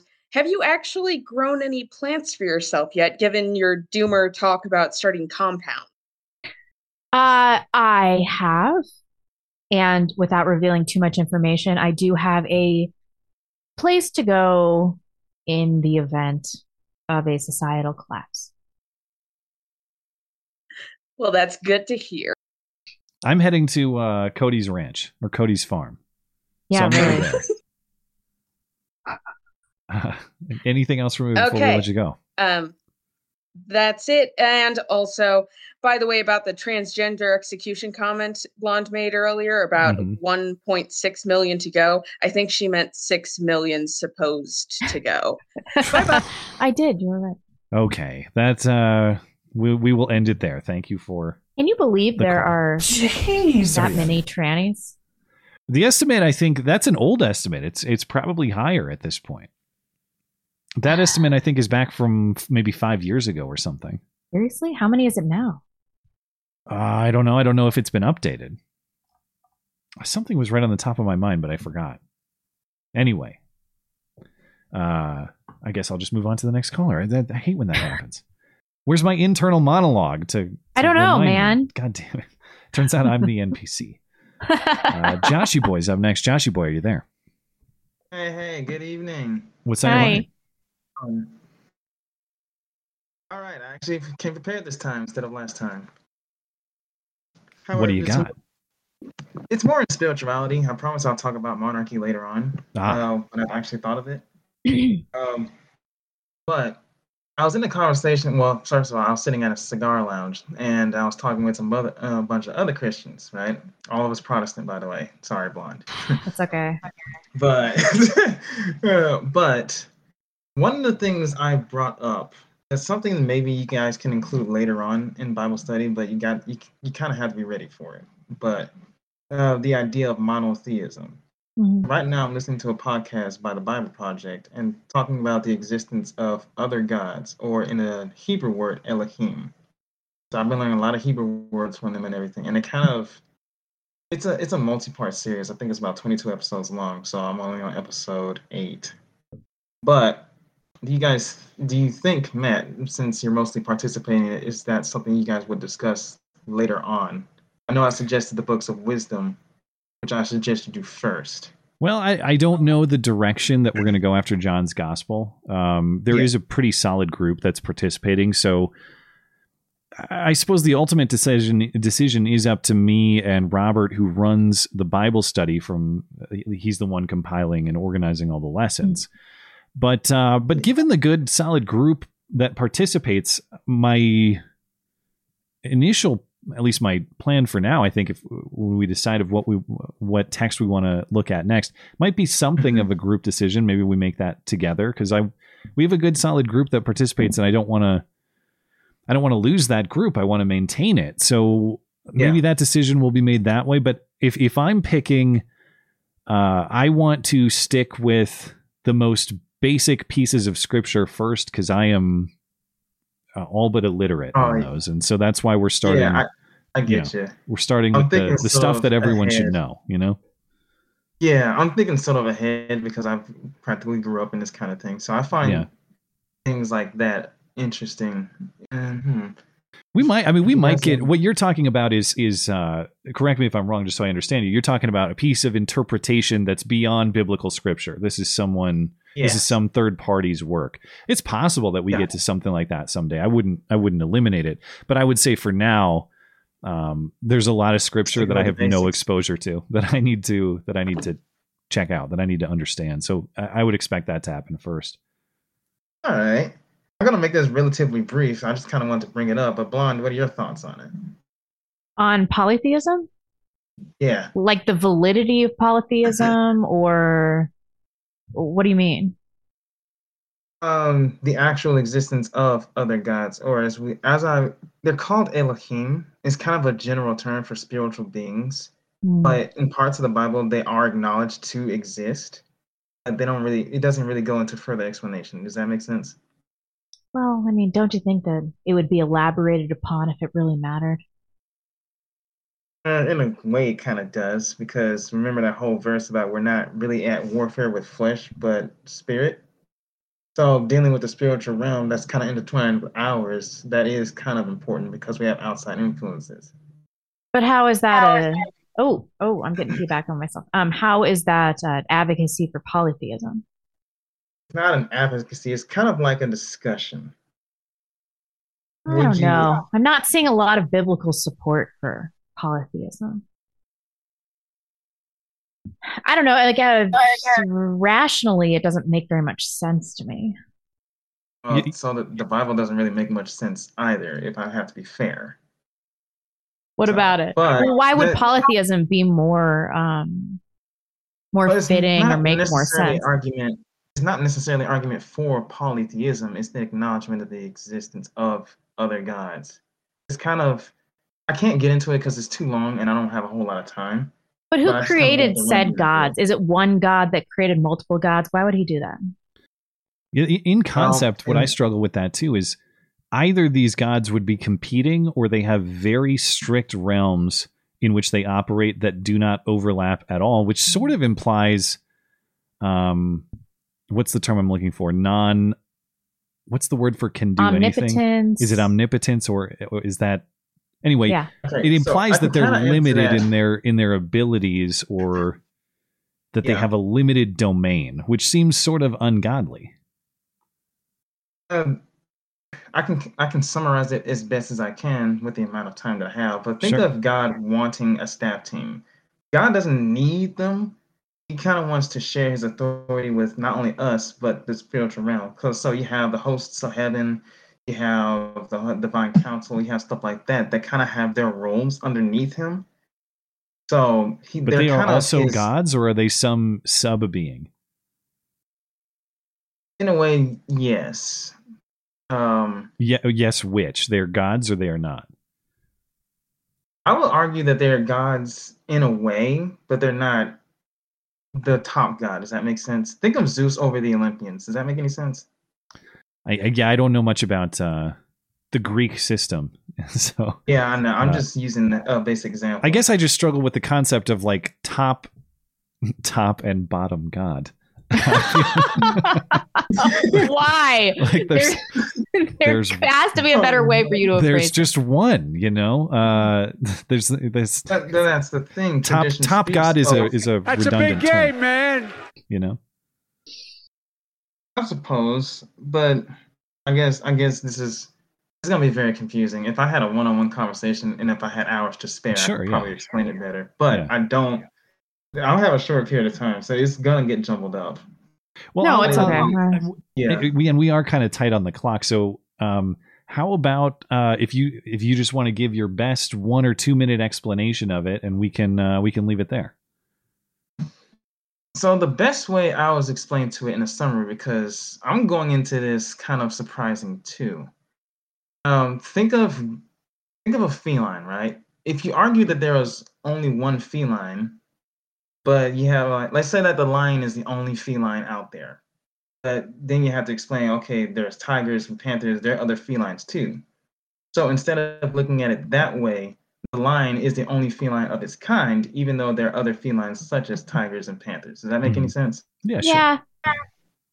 But then it's like, what's the origin? Okay, so if God is the creator of the of the earth, you have to think Mhm. that like one God would have created these other gods. Why? Why would God create subservient gods? And if they don't have as much power as he has, then they aren't then they aren't God, right?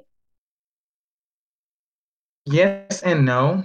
Um, from what I was taught, God likes to share his authority. He doesn't need, like again, he doesn't need them, but he likes to share a lot with authority, with responsibilities, et cetera, et cetera. So he doesn't have to do that. but he What top God or bottom God likes to share a lot?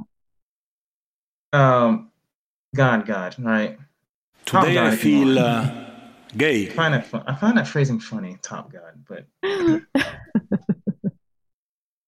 All right. This right is but that's, that's the quickest um, summary I can give you. yeah i guess i understand where you're coming from what if god is a uh, a, a category rather than a single Well, being ba- i suppose yeah That's basically what that is, actually. Yeah. Because, it, yeah, it is more so a title than anything else. all right well thank you for the thoughts uh happy new year appreciate your call All right, you too. Y'all have a Bye-bye. good night. Okay, uh, we'll we'll have time for one more here. 88M. It looks like we have a pretty good chunk of email questions too, Mhm. so I want to leave time for that. Uh, 88M, are you there? Hey, What's on your mind? uh, nothing. Not really. Um, you hear the story about how the Air Force tried to court martial court martial a airman for having a sex doll? A sex doll? Yes. So he Huh. okay. Well, I did not hear about this. So do elaborate. So the Air Force said, "Hey, you have a sex doll. We don't like that because it's un- it's unmoral. You know, it's not permitted under some different rules under the UCMJ. They try to Mhm. court martial him, but Hmm. the highest appeal court in the military said, "No, there's no rule or regulation or law that says you can't have a sex doll." Do I so, dare search this? Air Force sex doll. Enter. Pony jar. Yeah. Uh, well, yeah. Air Force Times from December 16th. Space Force official kept job after IG Inspector General investigated sex toys at work. This must be the story you're talking about. Uh, maybe. But they live there. Or this is about. s- s- It started with sparkly pants. What? But does this talk about a doll? Well, we should execute men that wear sparkly pants. Well, I, I suppose that's just reasonable. Yeah. okay. I, I didn't hear about this at all, but you're saying they considered it immoral, but not a violation of military law. uh, his off his chain of command got him court martial, but the United States Court of Appeals for the Armed Forces uh, Yeah. said nope. They reversed it and said you are permitted to have that. This is like so. You're talking about he had this in his private residence, or was was he was there It was some? in, it was in his barracks, Okay, and when they did a barracks inspection, they found it and like, oh, how nice. Hmm. yeah. I Here's a here's an article in Reason magazine that must be this. Military law doesn't clearly forbid private masturbation with childlike sex doll. This was Childlike. oh, it, it- I guess yeah. I, I guess I buried the lead there. Childlike is part of this headline. Oh, okay. Not I definitely care now. Not just any old sex doll, a childlike sex doll. Nope. Face His- the wall. His lawyers argued Head that spikes because he lived in the barracks, he needed a smaller one to fit in the closet because the closet wasn't Oh, that big. So it was just it was it was practicality. It wasn't that I like kids. It's just I had limited space. That's all. Oh, Oh my god. Wow, I didn't hear anything about this. That changes everything. Yeah. Yeah, it's uh, U.S. versus Merit. Yep. what That's what this article cites. Yeah, but my thing is, I find funny about everyone's like, some people are making a big deal. Uh, a YouTuber called Uncivil Law, he does a great breakdown of the Mhm. legal case. And for me, it's like, I don't like if I had a choice. Of course, I'd say, hey, let's go back to the 1940s military moral system. Go back to that good old days. Yeah. Don't ask, don't tell. And Yeah, but we don't well, live but that. no, no, no. It wouldn't be don't ask, don't tell. It's like if you're gay, we just kick you out of the military, right? Yeah. Do tell and get the hell out of here. Yeah, really. Okay. Well, my thing is like we don't live in that country anymore or society standards anymore. So Yeah. if you're going to permit a person that says I'm a male, but I think I'm a female, be in the military, then what's the difference between this guy having this doll, right? Like the sex doll. What's the difference? They're both somewhat nuts. Okay, I'm with you there. I'm with you there. Um, but my argument for this would be that like I'm mostly worried about trannies being pedophiles, which means to me it must be worse, right? Yes, but my thing is that because we don't have society norms anymore, like society moral standards, what gives the military to have? Right, the military said we. The military threw this out, like, hey, we're not going to have these standards anymore. So Well, I, I, certainly agree that, that whatever the, the court martial, whatever the legal proceeding is in this case, it has to be according to the military law. It can't just be according to um, social standards or something that is a, that isn't clear, uh, codified, and and not subjective in that way. You got to have if there are rules to be enforced, it's got to be written down. Which is why I'm trying to look into what piece of military law he he broke or what they whenever we talk about um, court martial and military law i i use terms like prosecute or i'm thinking in terms like that i don't know if those are the correct terms so if anybody who knows Yeah. military law better just bear with me because i'm probably saying it wrong but on under what law were they prosecuting him is what i'm trying to figure out and it's Article 134, according to this article. It has a lot to do with adultery and certain other behaviors. Yeah, which that that that brings me to the second question. Adultery is still, you know, you can still get court martial for adultery in the military. hmm My So this the is, was he married and he had this sex doll? Is that the deal? no, no, that's he was un, my, he's not married. Yeah, yeah, he's not married. But my question would be, it'd be, is my question. I don't care about the sex doll really. Hmm. But my question is, one reason one of the the pill court said that they can't prosecute the airman was because there's no civilian law saying you can't do this either. Right? The Can they pill court's like- actually?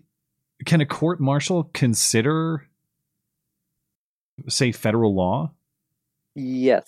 They can. Okay. they like president you know they like president like you know hey this has been illegal in society for over 100 years so why wouldn't it be uh, illegal in the military too Yeah, Even that I find a little bit concerning, where it's like, hey, according to this legal structure outside of which, or outside of this court, this is again. I mean, in the same way, I'm not comfortable with the United States referring to foreign law, even philosophically. I'd probably have the same discomfort here, where you have to have a set of rules on the books for that particular court, and the military court's jurisdiction is military. It's not at least unless I'm missing something. It's not rules oh. set by some state legislature or set by Congress necessarily. Well, I don't know. Yeah. Who do, I guess who does write it? Who who writes the the U, what it's the uniform UCMJ Uniform Code of Military Justice? yes How is that written? Who writes that? uh i believe congress and the military like i think They- congress okay. can pass laws but the military can write their own re- like you're not in proper uniform so we can punish you we can give you article 15 because you're not in proper uniform Yeah, I suppose maybe I, I don't want to overstate that because if Congress has the authority to send the military to war, which they do, yeah clearly they have a lot to say about how the military behaves. So maybe it's it might be foolish for me to consider those completely separate. But Hmm. all I'm worried about is one jurisdiction borrowing legal principles from another. That's something that I I find some trouble in. Well, yes, but my thing is like for me is like why does the military still have adultery on the books? Yeah, I, I suppose uh, maybe that's you might you might question that policy. Is that something that you should get kicked out of the military for, or punished by the military for? But it, but I also believe that if if rules are on the books, for the the books to mean anything, they still have to be enforced. And if you have a problem with the books, you rewrite the books.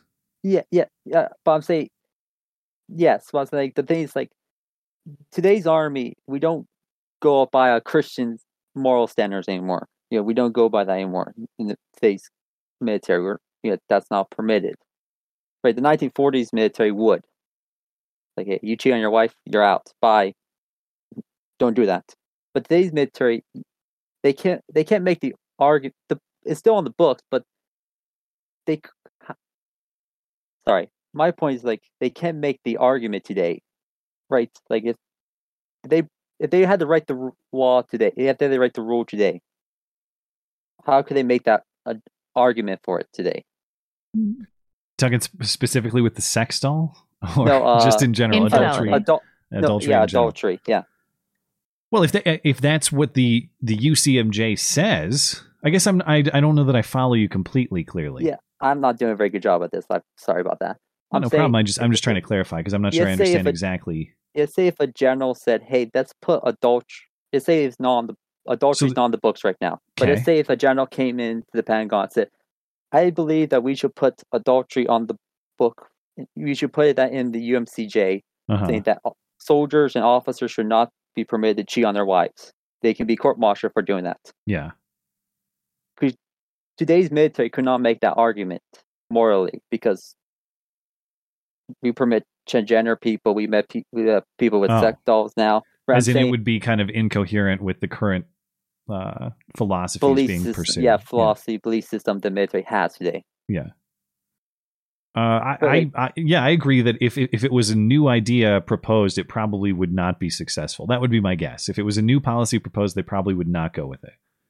Right, like I, like things like, right, because the military then saying we want our service members to be married, because right because we have this rule saying you can't cheat on your Unless it's gay married, then we definitely want you married. yes, we'll force you by we'll court martial if you're not doing it. We're not far off, actually. That's that's the next addition to the Uniform Code of Military Justice: gay only, or right, right. So like Anyway. so, right. So the military, right. It's funny that like the military is still saying like, "Hey, be married." You're put to a higher standard than not being married. Hmm. I yeah. I sup- well. Right. Yeah, but Hey. I but at the same time, to to to defend that position, when you make a commitment to your spouse, you are held to a higher standard. That's the whole point of the commitment. I agree, but I'm saying, but today's Yeah. military couldn't make that argument, right? Oh, because they I'm favor wh- bastardizing that relationship in every other context. Yes, I'm saying, right? Yeah. What's the difference between an officer that goes out and gets the girl every week and has sex with her every week versus a officer that cheats on his wife every week? What's the difference, really? Then, Uh the the first one is unmarried. Is that what you're saying? yes, Yeah, I mean, there's a there's a breach of trust and contract in the second one, but I agree that there's still an immorality committed when you are uh, when your life revolves around banging bitches, so to speak. You know. yeah, I was saying, yeah, th- yeah. Fifty years ago, the military said, yeah, we don't want to, our officers or NCOs go out there and bang every girl they Right. see. They were though. But they were, but the military want to at least keep the face of we're not permitting that.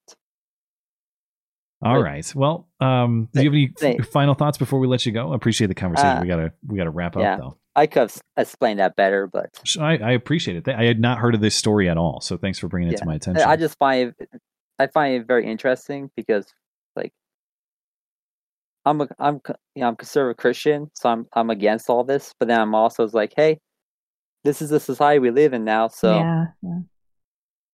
It's true. hey, if we let the transgender guy in, person in, then let the guy with the cess doll, he likes to talk to it, let him in. So let, Slippery let, it, slope. all right. let it burn. all right. Thanks for the call in. Yeah. Have a good night. Good night. I think I just figured out how I'm going to have the uh, the talk with my son in say, I don't know, 10, 12 years time, something like that. Maybe a little sooner. What's the proper age? I don't know. Uh, all right, son, sit down. It's time to talk about why uh, a life lived according to banging bitches is not advisable. no hoe banging. Yeah. Yeah. God, isn't it? It's uh, I think about that all the time, and I'm sure you do too. Where you think about your kid as an adult. It's just Nope, weird I to think never think going. about that. It's I just can't. it's like you're you're gonna be. I I want to fast forward into the future and see him at age 25, age 30, I and don't. see oh, see what he's like. And it's weird to think that one day he will be one, and it's up to me to make sure I craft him into one that's respectable and productive and upstanding. God, Emmeline's a psycho. I'm really worried. well, uh, I was gonna make some like mother like daughter joke, but that seems No, it's true. It's like I, I see qualities in her where I'm like, no, I don't want you to be like me in this way. But she is, you know, it's just it's just how it goes. I really struggle lately with um he he's getting at that age where like some some discipline can be introduced where you try to stop certain behaviors in him, but he's not he's not verbal yet. So you know he doesn't really grasp concepts, but you can tell when he's trying to be mischievous and trying to do he's like- something that he knows he's not supposed to. And lately, I don't know what it is. It's like poking eyes, scratching faces, and it's like I can't. I don't know what I don't know how to stop that because I do have to stop it. You can't be poking eyes and scratching people, especially if we let him play with other kids and stuff.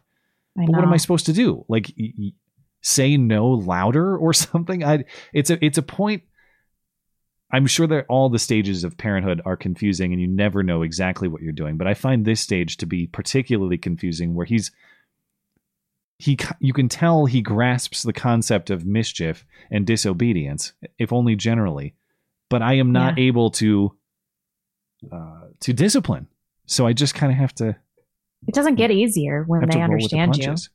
yeah Emmeline just looks at me while she misbehaves. She stares at me while she's doing it. well not me my son is going to be the second he understands words he, he I'll, I'll talk it into him i swear like I i, love said every parent's denial about this.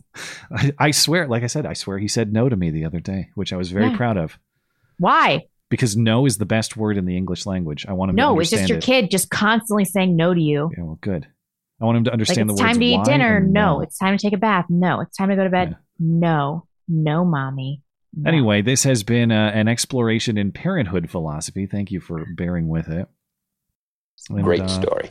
Compelling and rich. It's Just want a time moment for to myself every day, God. It's time for email questions. Uh, once again, if you would like to send us a question by text, you can do that through the contact page at the website, mattchristiansenmedia.com slash contact. Look for the call-in show question form. And I realized when I talked about the Bible study earlier, uh, if you want to find that, the Bible study info, it's linked on the homepage as well, just in case you were curious. As far as the questions, Eric Burns Marsh says, Matt, are they are there any audiobooks you can recommend for becoming the best version of oneself? Well, I've not listened to a lot of uh, or read a lot of self help books.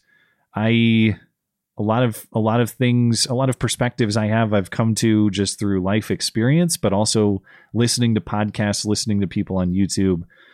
Um, the last audiobook I listened to, which I've referenced many times, was Mere Christianity. That was like mm.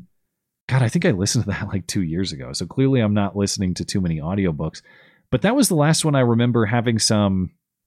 It wasn't necessarily about self improvement, but it had a lot of moral clarity. I, I listened to that looking for answers about God and faith and Jesus because people recommended it to me. I didn't necessarily find that, at least the answers to my questions, but I did find a lot of moral clarity in the relationship between men and women.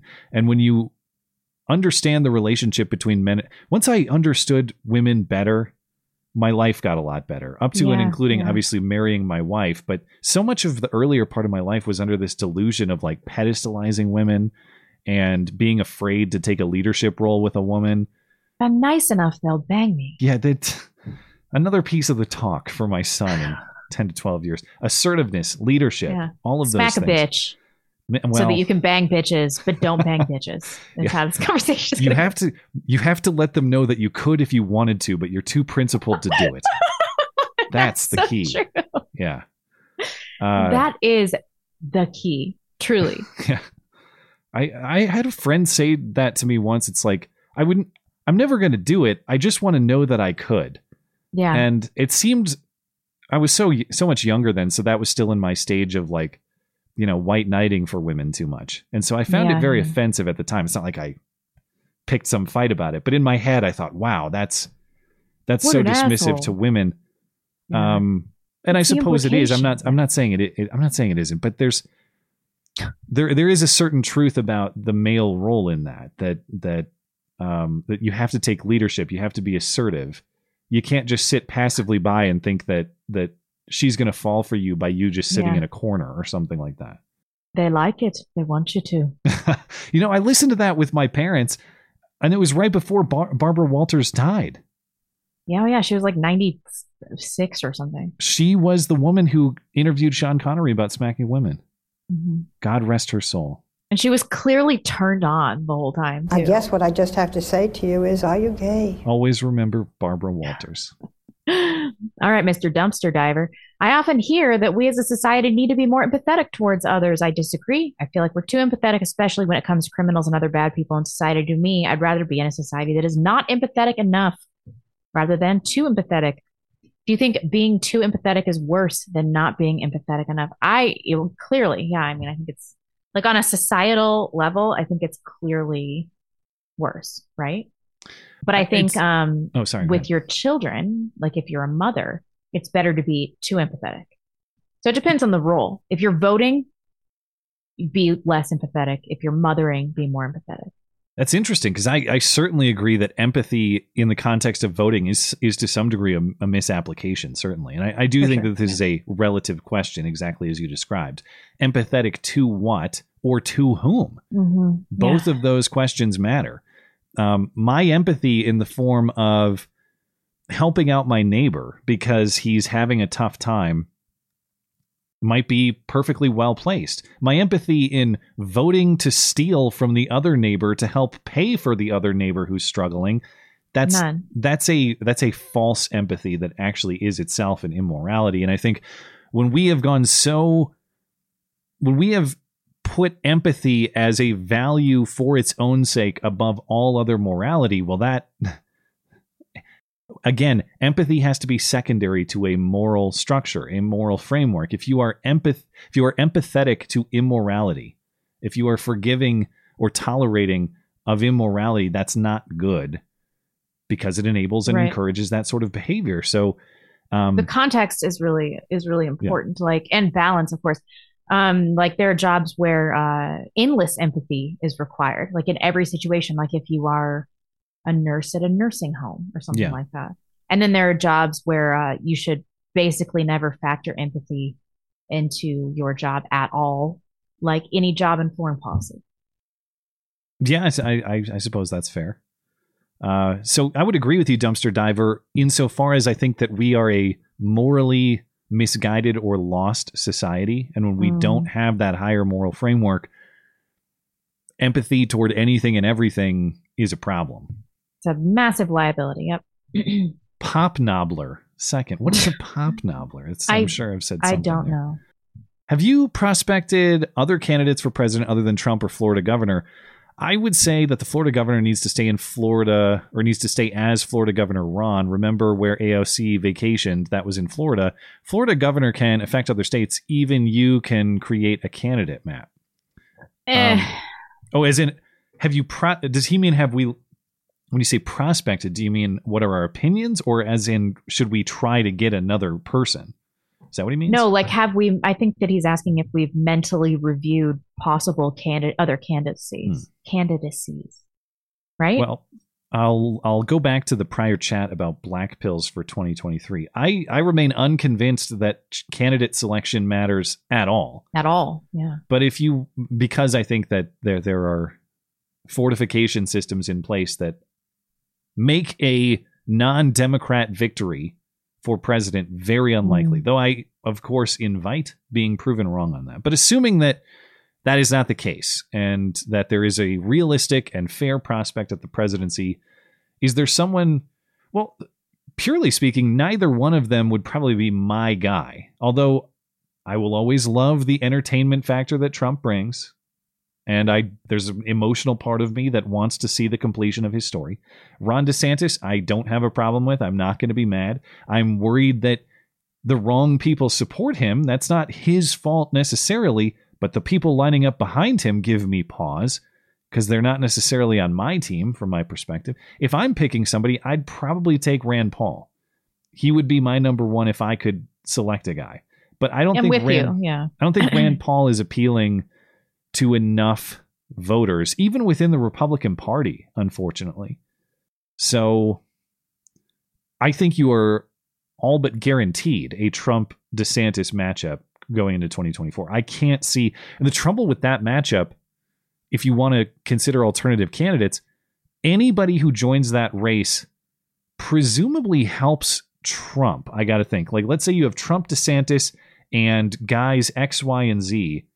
I think guys X, Y, and Z are more likely to pull votes away from DeSantis than Trump. I don't think Trump has the critical mass to win in a one on one.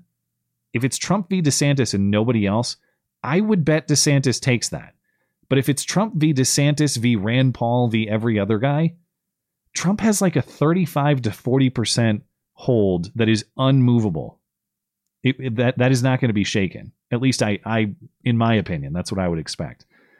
I think that loyalty to other candidates is more easily peeled away. Yeah. None of this matters. Doesn't matter. Well, there you go. Pop Ron. DeSantis, who gives a crap? This, this whole thing is such a farce. It's not Uh, going to change Thank you. Pop Nobbler. We will see if anybody else rises. Uh, do I have to say this? Wet beaver. There you go. Let's assume you have an IQ of 115. We can I have a very high IQ. Would you rather live in a society where everyone has an IQ equal or lower than yours, or a society where everyone has an IQ equal or higher than yours? Clearly equal or higher. Yeah. Uh, I don't want to be the smartest person in my society. The responsibility, no. I'd rather have everybody think that I'm like of lower intelligence because it doesn't matter because I'm a chick. The only thing I could say, and I know we've discussed this before, so I'll be brief. I'm assuming an equal moral playing field. And by that, I mean that these high IQ people are also morally upstanding, and the low IQ people are. But if you give me a choice between lower IQ people who uphold basic morality, basic respect for your rights, that's more important to me than the intelligence factor. And of course, these things kind of correspond. Uh, All things being equal. But I, what I don't want, and I know you've warned about that too, is the really intelligent, immoral guy. That's what you Yeah. don't want. That's Yeah. that's a disaster. Yeah, I can deal with really unintelligent, immoral guy. Yeah, you can outsmart him. Yeah. you Uh, can't outsmart the evil genius.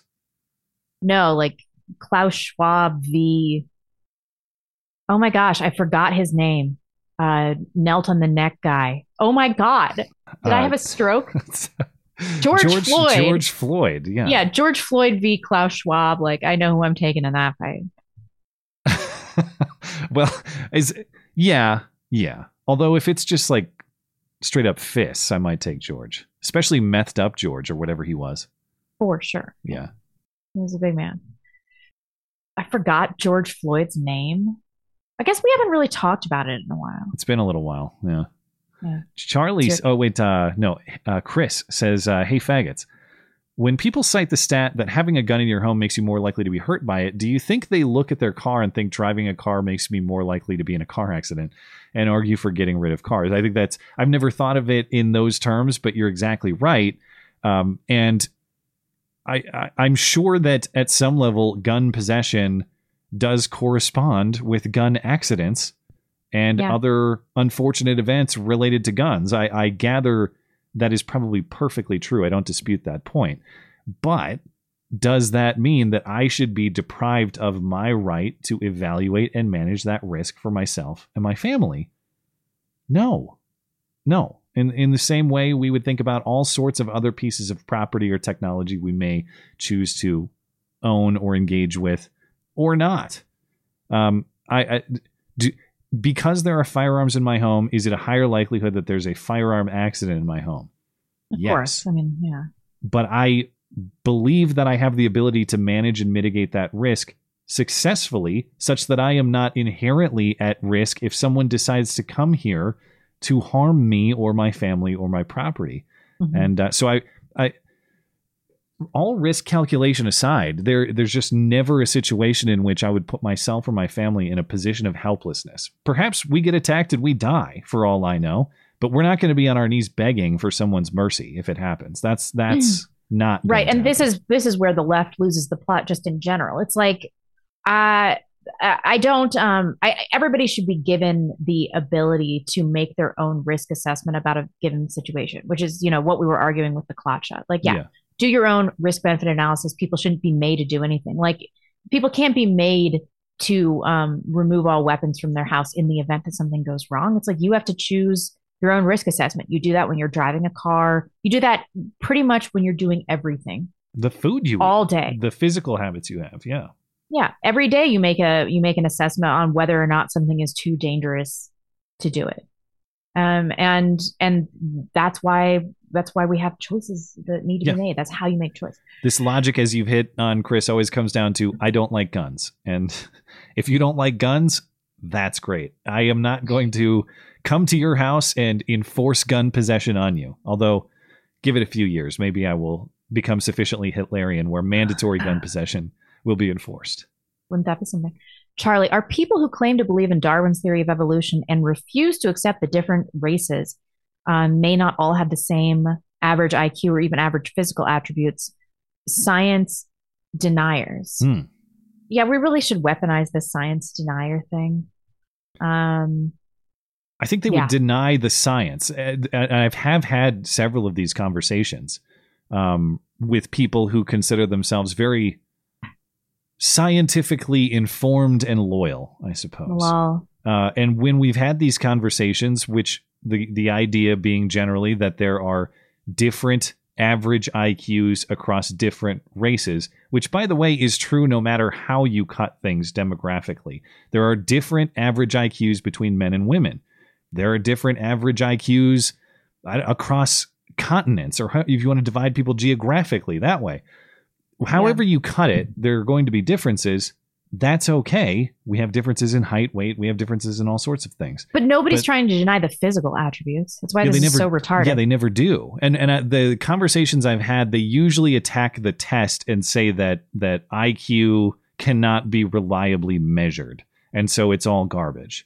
But the problem with that is you might say that say a, a, a sit down at a computer or some sort of written IQ test is flawed or biased.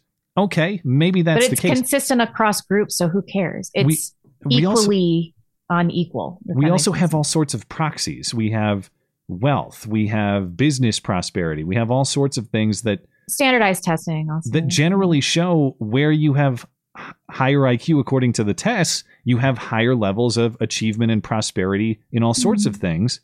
Wealth being a, a proxy indicator of that. So how do you explain that? Like is is that itself biased? Everything's biased, I guess. Um, But I mean, I, I'm willing to grant the concession that people are IQ obsessed. Like in terms of uh, someone's moral capacity, we talk about this all the time. IQ is um, is not much of an indicator of uh, whether or not somebody becomes a moral person. Also, it says nothing of emotional intelligence. I mean, look at look at look at China. It's like the average IQ is like 111. It's 1.2 billion totally conformist NPCs, most of which that lack a moral core. It's- It doesn't it doesn't even matter that they're more intelligent. Like I, I'd I'd rather take, I don't know, some good Nigerians, right? Like good in their heart. You know, uh speaking of the Ni- uh, not the Nigerian scammers, is I guess what you're saying. The good Nigerians, not the one who email, not the ones who email you about uh, having a fortune in your name. They just need your social security number to Right. cash in on it. Uh, have you seen the show uh, Love Is Blind on Netflix? No, but I've heard that it's like very revealing about gender relations. it's it's fantastic in terms it's all sorts of things it's like people believing it's fantastic if you like trash tv like my wife and i like to indulge in but the idea being that people marry each other without meeting without seeing each other. They only speak to each other. They don't see each other until they're actually engaged. And Okay, on this right. latest season the reason i bring it up is because on this latest season there was this nigerian guy and this woman sort of persuaded herself that she really loved him and was really into him. And it seemed like it was kind of inauthentic the whole time both him and her supposed love for him and in the end it all fell apart and it's like he was supposedly sleeping with other women or something and i just wanted him to say the whole time it was a nigerian scam because it basically was he nigerian scammed his way through the show it was like a way to promote his you know his profile or his business. Did she know that he was black the whole time? Oh, yeah, they both Do people are. ever get race bombed? You- well that's what's funny is they People get some fat people bombed, right? Yes, and and what's interesting is that with rare exceptions, the fat people almost never get picked, which is itself a, a disprove is is that a word disproval of this love is blind. The the thing that's great about the show is the philosophy is love is blind, but it constantly disproves that love is Yeah, not blind. And I'm yeah, not saying that looks are all that matters, but clearly it matters. They You have these- matter, yeah. They have these conversations like they don't they don't want to ask like, are you X race? So they'll be like, oh, what do you look like? And uh, what, what, how, what uh, just ask, ask for physical attributes or ask for interests. Sometimes You Interesting. can, sometimes you can just tell by voice. Okay, I should watch this because I'm really into this genre of television where leftists make TV shows thinking that they're going to promote their own propaganda, but inadvertently prove um, right wing talking points. Okay, so that Yeah. happened with The Wire, which is a great show. It was this left wing journalist that just accidentally revealed all these greater truths about Black people. And then it, ha- it seems to be happening with this show, Love is Blind. And then I just watched this show called Fleishman is in Trouble. It has um, Jesse Eisenberg from the social network, who Oh, is yeah. just like, he's just the worst. Like every time I see his face, I'm like, you have no personality or voice. Even less than him. Zuckerberg himself. Oh God, terrible. And then Claire Danes, who I also um, want to punch her in the face because she broke up somebody's marriage when his wife was pregnant. And so I'm like, I'm gonna watch this. And then it it turns out that it's an, a total accidental indictment of like feminism and careerist women and beta males and certain religions and it's it's so good but it's like they have no idea what they've actually done like they have no idea what this show is done. kind of like that in that it's not so overt other than the title of it. They're not constantly trying to push that on you. Yeah. and it's not overtly political or even like feminist or anything like that. It's just the way it works out it's like clearly the philosophy that this is designed to i would say the show is designed to explore that philosophy is love blind it's not designed to prove to you that love is blind necessarily. but you know that it's called love is blind you know that's what they want yeah i mean it might it's, it's certainly fair to say it's subtle or it's although maybe- love may or may not be blind doesn't really have the same. but it constantly challenges that by the way it works out because almost never is love actually blind This is so fast. I'm gonna have to watch this now. Yeah, watch it's total watch trash, Fleishman but- is in trouble and tell me what you think. Yeah. Um, okay, who's then? Am I next? so we Yeah. we ended up I read that we were one. talking iq and ended up on nigerians How? that's how that happened We run the worst show. Okay, you're next. Uh, Mr. Red says, What is the most insane leftist claim you've ever seen? The most insane claim I have seen is from the book The Delectable Is that real? Negro.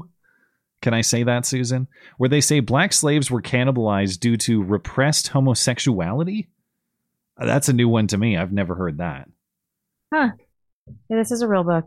Um, Explores the cl- connection between homoeroticism, cannibalism, and cultures of consumption in the context of American literature and slavery. Hmm. I- I know that it's the easy pick. I'm not trying to take the easy and obvious one. I'm trying to take what I think is most consequential, and I think currently the Tourniquets. the yeah, well, just the the erasing of distinctions between men and women and acting like they're the same. I think is not only wrong for reasons I don't need to explain to this audience, but I think hugely consequential in terms of people just living happy, fulfilled lives. So if I could if I could erase one leftist lie, it's probably that because I think everything like men and women have a role to play in building families. You build families, you build stable social units that builds a prosperous society. This lie that men and women are the same, interchangeable, don't really have roles, that's responsible for a lot of suffering. And that's Totally, the one that I would get rid of if I could. I'll do you one more and say that equality within um within any genre or any personality characteristic or gender or race like just the concept that people are inherently equal that that is the real insidious concept. Because i think that that broader broader belief system is what has led to the validation of transgenderism and the idea that like we're all born with the same amount of capabilities and stuff or yeah, or trying to correct so that people are equal the whole thing's retarded. It's like the first rule of life and accepting um, what life is going to be about is like i was given x y and z gifts. This is how it stacks up realistically with other people.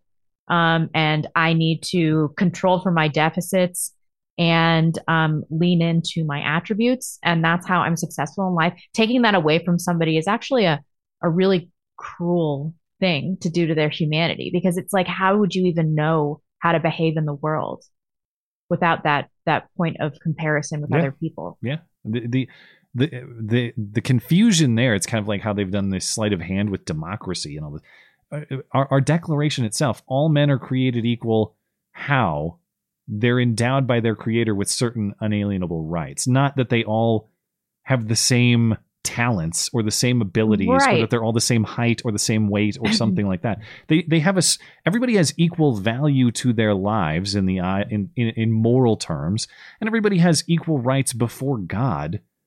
We shouldn't violate each other's rights in that way, but the idea that that uh, that I that I'm the exact same person with the exact same talents as any other man, or even more ridiculously, that you and I are exactly the same despite our biological differences. I mean, that's preposterous. And, and oh i know yeah I would certainly agree that that's a perversion of of uh, of what this country is built upon. I totally agree. Um, this is the Hamburglar's less famous and dark skinned friend, the Jigaburglar. what? Okay. All right. Okay. Blonde, what have you done and what tips do you have in order to survive whatever is coming economic woes, civil war, World War III, etc.? Uh, even though I agree with the thought process that everything has to go to shit in order to start actually reforming or recreating our country, I can't help but think that as rather young and somewhat poor family man that my odds for me and mine are not too good. Frankly, I find it likely that people like us people who with young children who live in states with harsh winters will most likely die if something like this happens. I don't know. Okay, so the big thing, the, the biggest thing that I did is I married somebody that has all these skills to keep us alive. As a woman, that is the best thing you can possibly do to protect yourself from an adverse post societal collapse outcome in your personal life. Um, yeah, I just postured myself to marry the most masculine, competent man I possibly could, given that I was in my late 20s. I did pretty well. I'm pretty happy. Um, but I also have some Oh, good for practical you. skills. Like I can sew and I can cook. I can make a lot of of very little. Um, and like I, I don't know that that's true, right? Our people, people of Northern European descent, Slavic people, we are genetically predisposed to um not predisposed, but we have like a genetic inclination to dealing with harsh winters. I'm just like, you put me in a 90 degree weather and I'm like, I want to die right now. But even that negative 10 degree stretch, I was like, eh, this isn't so bad. That's true. I almost saw her die in 90 degree humid weather one time. He did. Yeah. I, I fact, like, the I, only I time can't. I've seen Blonde, she almost died in the heat. it's true. I'm like puking. it's like 95 degrees. Blah.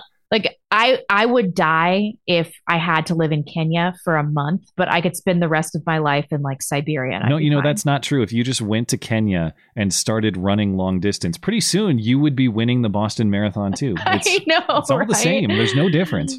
Um, and as far as people with young children, you know, if you do a good job with your children, you have somebody to take care of you when you're older. Uh, so I don't know that that is is true either. I mean, you think that these like single city dwelling people are going to be fine? They don't know how to use guns or they don't have a place to go. They're they're totally fucked. I think that people like us are going to be better off. And being poor, that's definitely going to be an attribute. Like you'll you'll have skills that people that have lived um, with wealth that they've never been made to develop.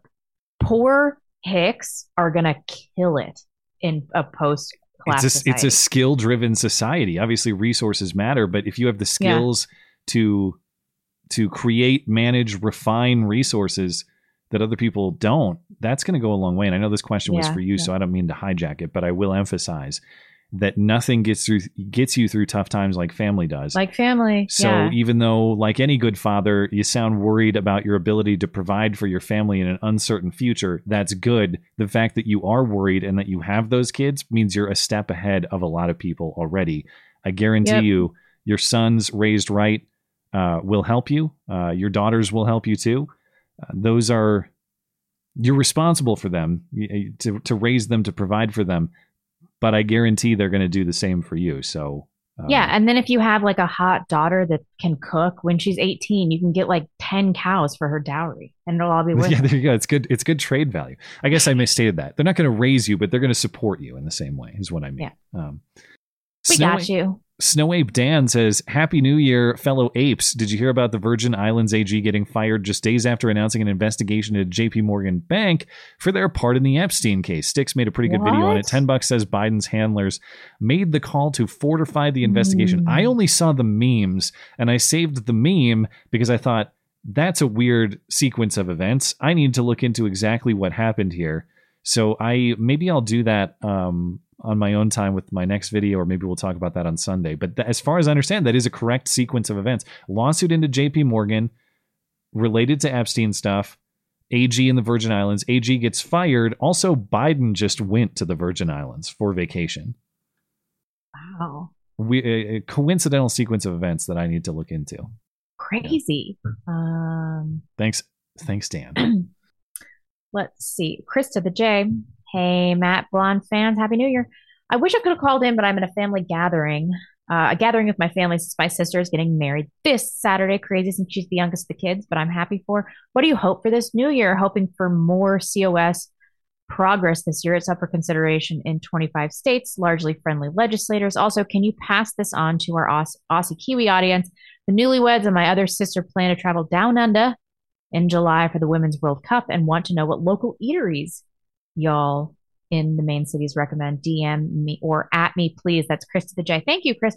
What do you hope for this new year? Well, I'm hoping to have another baby. Um, what else? I'm trying to find ways to get like yacht rich. also, we are.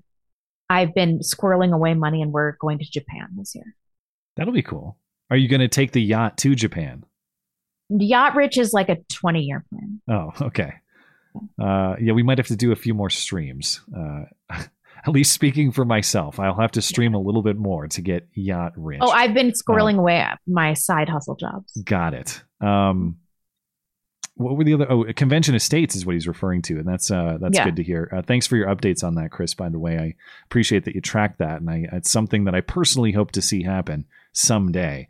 Uh, as far as the Australian audience, uh, Chris, I tell you what, just send me an email, and I have uh, a few Australian contact points myself, and I'm sure that they would they would probably be interested in or uh, willing to provide some information to you. So send me an email. I will uh, get that taken care of and connect you. And all the best to you and your family. That's great to hear for your sister.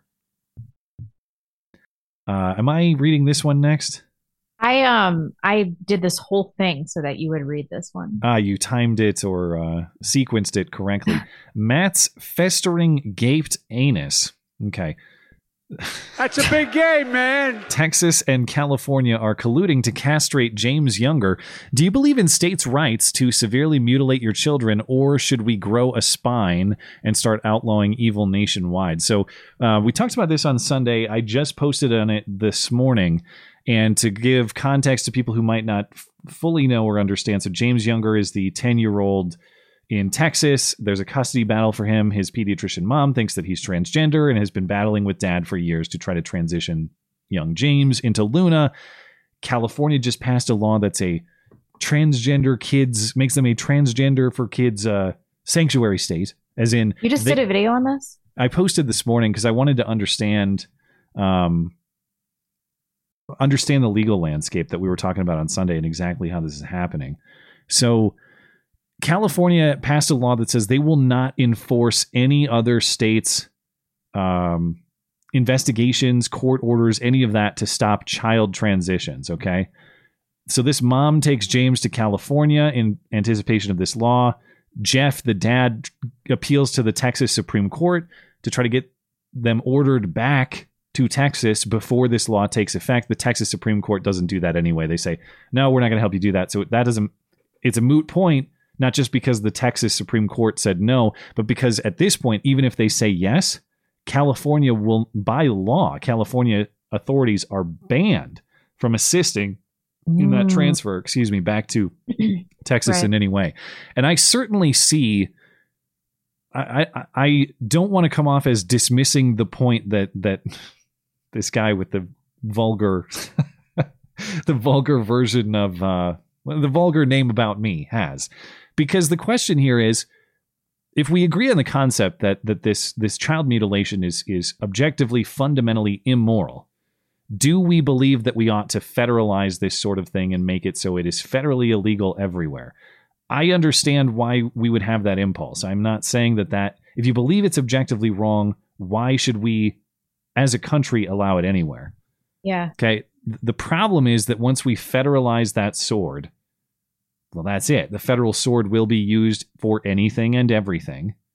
Things you like, things you don't. And you have to be able to escape that enforcement where you view it as unjust. That that same federal sword as morally correct as it might be in this case to ban this sort of thing could just as easily be used to do the opposite to take to do what they're doing to Jeff Younger take his son because he doesn't want to transition him and forcibly transition him elsewhere or at least put him in the custody of people who will do it.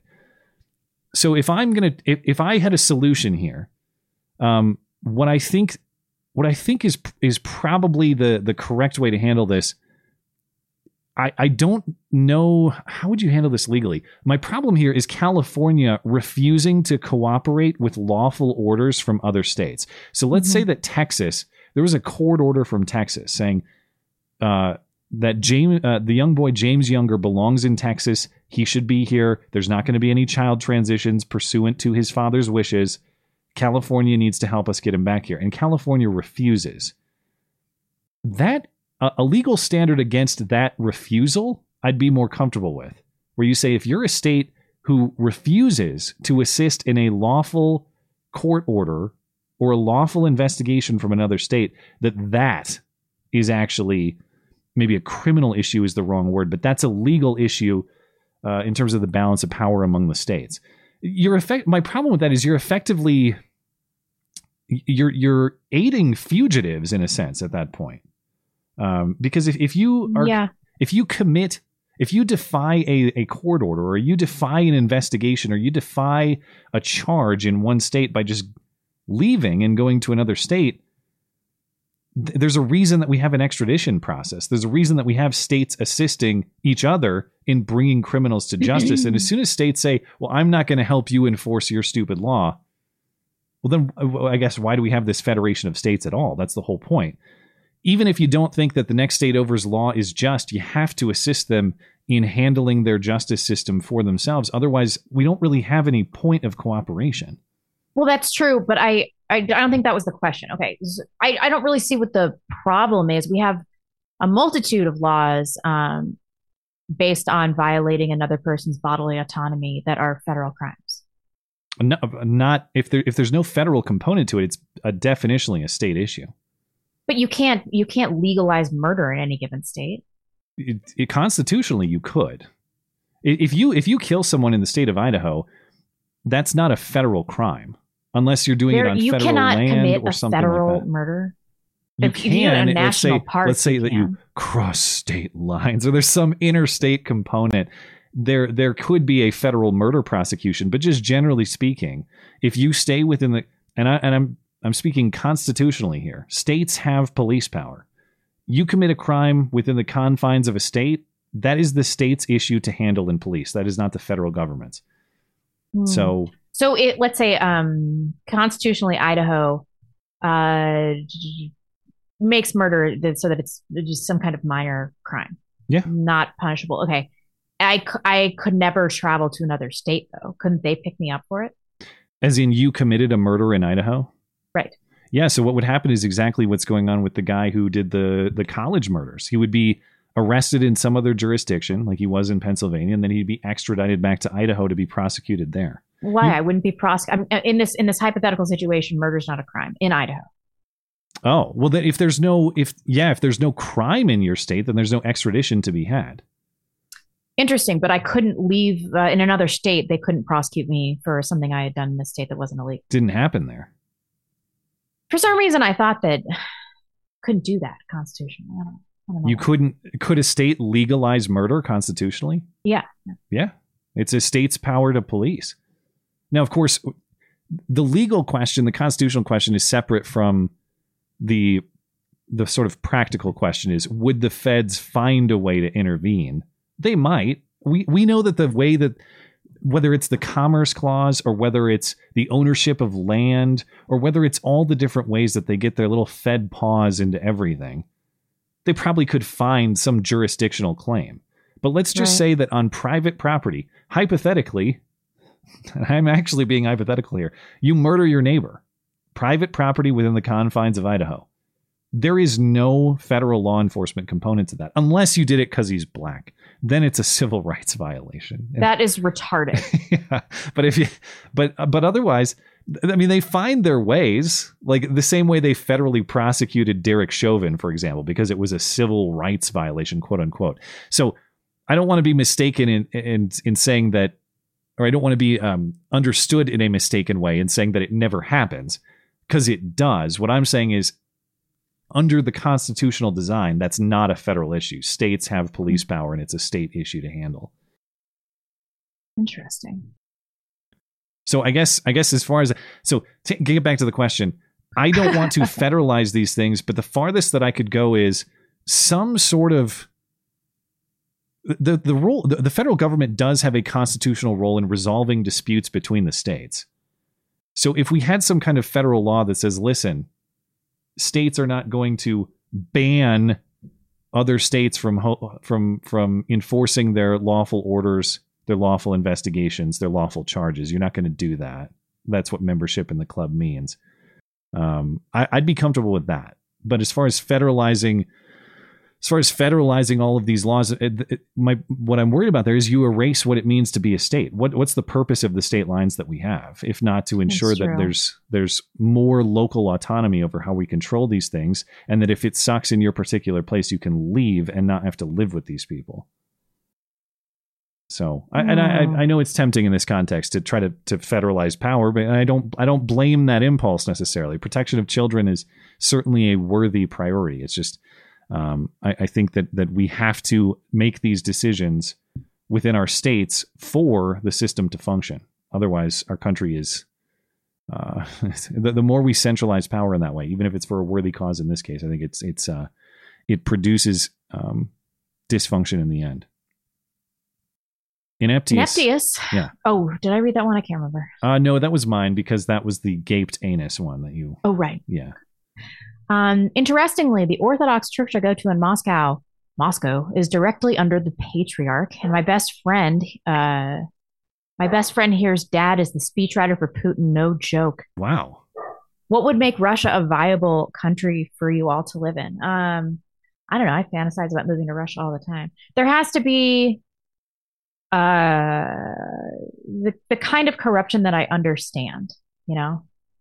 Like I would have to know what the rules of the corruption are. I know that's not how corruption corruption. works. The best Yeah. kind. Yeah. The- no, but like um, you know, I told you about my friend that got the doctor to squirt the vaccine in the trash. She, paid her like twenty bucks or something. Yeah. This is I the wanna- uh, Andrew Tate corruption we were talking about. Yeah. yeah, I want to know how to play by the rules of that corruption. And so I'm like, okay, I just won't talk about the government or whatever. I won't bring my weed over there. Um, and I don't think Russia's quite there yet. I don't think I could play those games. They also don't like Americans. It's hard for me to answer this question about a country to which I've never been because I it, I, can't sit here and tell you this is how Russia would have to change for me to live there without having the experience of what it's like to be there. But what what would I want in my ideal country? I would want a state that is properly limited to defending the rights of the people in combination with a society that has moral clarity through some sort of, I suppose, religious traditionalism or just a, a general understanding of those moral truths about your natural rights, about leaving each other alone so long as you're not violating the rights of somebody else. We have kind of a bastardization of both of those things in, in this country. We have ever centralizing power instead of a limited state as as it was conceptualized. And we have a culture that lacks moral clarity entirely. So on paper, I I don't want to live in Russia based on this perception I have generically as an outsider. Mm-hmm. But I look at what's going on in my own country, and I'm not going to say, "Well, I'd I'd way rather live in Russia." No, I I I like I like my standard of living here. I like America. I like the values that America was built on. It is my home, and I want to fight for it. But I'm not going to sit here and pretend that the flaws I'm worried about don't exist in this country because they do very greatly. So Yeah. I don't know. Um, for all I know, Russia is awesome. I guess. Maybe all the things I'm talking about are achieved, plus they're riding around shirtless on horses or something. Um, I don't know. I, I just can't comment on Russia specifically without an understanding of it. That all sounds awesome. Gilgamesh says, Hey, Matt and Blonde, did you see how Trump tweeted on his social media that he blames pro lifers for what happened in the midterms? Also, or sorry, he's wrong and we. Uh, he's wrong. We are the only ones that came out and voted in the midterms. Also, Blade Runner 2049 isn't the sequel to Blade Runner. We'll go uh, go watch Razor Razorfist's review of Blade Runner 2049 to know why. Well, how's it not the sequel? It has to be the sequel because Deckard and Rachel have a baby. Yeah, it's the same people in it, but maybe there's, uh, I suppose there's a definition of of terms. Maybe it, uh, maybe we have a debate on definition of sequel or something like that. I did see Trump's not tweet, but truth. That's what they're called on Truth Social. They're truths. Uh, did you see this? He just said, "Yeah, the problem is all you hardcore right wingers scared away. You were too extremist in your pro life position, so you scared people and made them vote Democrat. Effectively, that's that's what he said." Uh-huh. Uh, I mean, yeah, I mean, Trump is um, the Trump is not on a hot streak currently, as far as as far as I'm concerned. and A lot of people are concerned, and I say that as a general appreciator of his, because he's given me a lot of entertainment, and um, and I think that he was a generally good president, despite my uh, despite my points of opposition. But this, I think, is just such a huge mistake, not only to betray people who it, it's a mistake in a bunch of ways. It betrays a core base of yours. It betrays one of your greatest achievements as president, which is getting Supreme Court justices who restore, speaking of state power, state power to handle abortion for themselves. That's Mhm. I think that's his greatest achievement as president is overturning Roe versus Wade, a complete disaster legally and morally, and Yep, it's gone now. For him to talk shit about that is talking shit about his own presidency, effectively. Uh, so it's it, it betrays his base, it betrays himself, um, and I just think it's factually incorrect. But I know there's polling that would tell me that I'm wrong. That actually abortion was this huge motivator.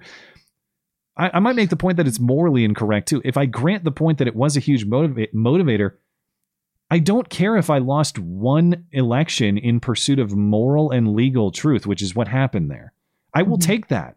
Oh no, Yeah, totally. so oh, we got. If you told me you could erase Roe v. Wade, but you have to have John Fetterman as senator for a term, yeah, deal. I'll take it. Deal done. yeah. So I don't know. I mean, it's another one. Of, Trump is just. I can't figure him out. I can't figure out how serious he is right now. What his what his plan is. But that I agree that that was a, a stupid post. I don't know if you have any other thoughts on that. No, no. I mean, uh, he's all over the map. I think that this is going to be a huge problem. We'll see. Uh, may, I, I to me, uh, like I said, I would expect that if it's DeSantis versus Trump, DeSantis is probably going to emerge victorious there. But I also know a fundamental rule of politics: like don't count Trump out. People who counted Trump out were wrong many, many times. Maybe he has one more rabbit out of the hat, but he's he's an older man, and it's a different circumstance now. He doesn't have that that energy that he had in 2016 i don't know if he'll be able to capture it. And i mean that both in terms of his own energy but also his audience energy. He's not the Yeah. outsider he was. He's not the um He insurgent doesn't have the element of surprise. yeah. anymore. then again um is ron desantis that? Is ron desantis the energy inspiring insurgent candidate? I don't know about that. No. is there another guy who's obviously those things more than trump? Maybe not uh, Halo with Horn says this in regard to Sunday's hoax hate. I think the son who called the police painted the slur. Do you think this is a possibility? Yeah, this is um. So to remind people, this is a lady who painted allegedly the N word on the side of her own house, but there was an encounter with the neighbor prior, and he called police. If it is in fact a hoax, that's the circumstance I would see it. Is there was some sort of fight? They decided they don't like this white lady, so they paint a slur on her property and call police and say that she did it. Hmm. Maybe. Maybe. Yeah. I don't. I still don't know what to make of that story. That one was completely bizarre. Actually, I do know what explains it. Uh, it was a rare case of uh, uh, what's the? I already forgot the word. Commotio cordis. That's that's what caused it. It was a cordis incident. Once again, that's what caused the N word. He said the N word. Anything else? Uh, no, that's it on questions, right? Mhm. So we just got to catch up on chat, and then we'll call it an evening. Uh, thanks to you guys on DLive. Appreciate you over there. We are good on DLive. I will have to refresh on YouTube to even see them because I can't on our Cody system. Opperman says, um, NPC study was wrong. Wrong. Aydin Paladin went over it. I'm inclined to trust her. She does her due diligence. This is the She's one about people who don't have the internal monologue. Yes, I mean, I, I did find it like it, it really hard to believe. I would. So- I only understand it on a surface level, and it sounds sounds uh, hard to believe to me. Mm. Yeah. Fractal Insights. Jesus saying, Eat my flesh is referring to Matthew 4 4. Man shall not live by bread alone, but by every word that proceeds out of the mouth of God. The blood thing has similar concepts.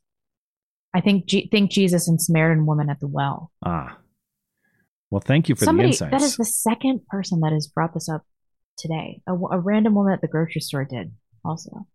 the the blood and uh, flesh thing. No, the the Samaritan woman at the well. Oh, That's interesting. I should probably look for parallels in my life. I I'll had have the to, strangest um, interaction at the grocery store today. This woman like came up to me and wanted to talk to me about uh, Emmeline like being the light of God. She told me her whole life story and everything. It was like a really meaningful interaction. This stuff never happened in Seattle. Well, yeah, I would I would take uh if that's uh quote unquote crazy, I would take that brand of crazy over someone frothing at the mouth uh, on a heroin OD or something like no, that. No, it didn't seem crazy at all. She Huh. just came up to me and wanted to talk to me about how beautiful Emmeline was and like how she sees God's light in her. but did then she talked- touch your kid? No. All right, fair. Uh, as long as they don't touch my kid. I would have honestly been fine. And then like I Hmm. gave her a hug and then we we she introduced herself and then she went on her way. Wow. Yeah. Well, there. That's uh, an encouraging encounter, I guess. Um, no molestation. Uh, incompetent hands. A player drops on the Bills. The speaker position still isn't filled. Tate has 33 cars, uh, but I have Matt's hit piece on my 2023 bingo card. Uh, that's definitely not happening. That's a that's a bad bet. I doubt it. I doubt it. Plum Logan. Folks at home, I know nobody's going to vote for in for a foreign language movie to watch. The Hunt yourselves. A great deep allegory about what many of us are facing will be a future classic. I've heard good I- things. I'm into it. and I will watch it if it is voted for. However, I will bitch about reading subtitles. Have you watched Amadeus yet? Uh, yes, I did. I actually just finished it before the stream, but uh, my lips are sealed. I won't say a damn thing. Styx. Um, I'll come back on your show on one condition that you play my biggest hits, like "Come Sail Away" and "Mr. Roboto." Deal. Does he have covers of those? I know he does. He's into music, right? Has he done? I don't know. I- for real. It'd be kind of meta. You know, Yeah. I saw Styx live once, and it was a great concert. What? Wait, Yeah. Oh, wait, wait, wait, wait, wait, wait, wait. Back. That was Band. that was so far over my head. I feel like a stupid idiot. I, I'm the yeah the band. That's what he's talking Come about. Duh. away. Yep. I'm thinking the YouTuber, and he does actually do music, and I failed to make the connection between the songs that Okay. you're referencing and the band. I'm an idiot. Sorry. Um, but for all I know, maybe Styx the YouTuber has also performed those songs. I was, Um, and I was thinking in my brain, I'm thinking you went you first of all, Styx performs live music, and you went. I'm kind of glad we cleared that up. yeah, thank you. That that was that was uh, potential for a disaster. Um, Gr says, "What Showtime series have you watched? Shameless. I don't think I've seen any Showtime series. Uh, I don't, uh, off the top of my head, I'm not sure I have either. I don't have any kind of Showtime subscription, but what are the most famous ones? I don't know. Uh, I don't know. Do you have this up? I'll look. yeah. Um, yeah. Thunderstorm says, A lady waved at me. She's kind of hot. Got to keep my eyes on the road, but the hero always peaks night everybody. I'm not sure I understand. What? I don't get that. well, if you're driving, I definitely just. uh Does he mean literally eyes on the road, or does he mean figuratively? I don't know. but- I don't know. But if you are driving, definitely eyes on the road is a good call. And thanks for tuning in and supporting the show. Dexter. I've seen a few of those. Oh yeah, my wife loves Dexter, but I haven't watched it. Not that guy. Uh, says, wish me luck tomorrow. VA therapy starts. I have a lot of guns. They know I have guns. I live in the state that killed Duncan Lep, uh, Lemp, rather. I am a J6 Terry. You mean January 6th terrorist? Is that what you mean? Yeah. Um, Duncan Lemp wasn't that um, Maryland? That was a was that the guy who got red flagged? I don't know. Y- Uh, yeah. Fatally shot at his home in Potomac, Maryland during a no knock search by the Montgomery County Police. Well, I hope you don't get Duncan limped, and uh, all the best with the therapy. Uh, and thanks for supporting the show. I think we're all caught up. Let me double I here. literally have not seen a single one of these. Uh, are there any other notable ones, famous ones? Homeland, Billions, Yeah, I haven't seen any of the those. new Twin Peaks. oh, yeah. The Showtime suck. I I haven't I guess so. Oh, I saw Nurse Jackie. It wasn't very good. Dangerous Strangely, I love Edie Falco because of The Sopranos. Dangerous Spaces says three new callers tonight. If you've been thinking about calling in for the first time, make 2023 your year. Just do it. I can help. Happy New Year, guys. Well, thank you for your assistance with the production Dangerous Spaces. I hope you are feeling well. And uh, thank you for supporting the show as well. Uh, Wait, who was the last person you said? uh, Dangerous Spaces, I just read, but not that guy was before that. Okay, did you get these two, Buddy with an H or Jimmy P? I don't even. Oh, those must be TipeeeStream ones. Yeah. Yeah, thanks for uh, circling back on those because I had to go to YouTube to see the chats that Oh, aren't okay, I'll read my- Jimmy yeah. P. Lon, the only name for George you'll ever need to remember is Jogger McFentanyl. Uh, that's, Like- yeah, you won't forget that one. Thank you, Jimmy. I truly won't. Buddy with an H. So glad we got through your show without any show improvement suggestions. If the only complaint is the ultra consistent thumbnail, you're doing pretty well. Keep doing your thing and have a great night. You have a good, uh, great night. and Thank he you, also buddy. said, and my and um, now now the thumbnails are never changing. I will Never again. even more consistent because of you, before. actual justice warrior, you motherfucker.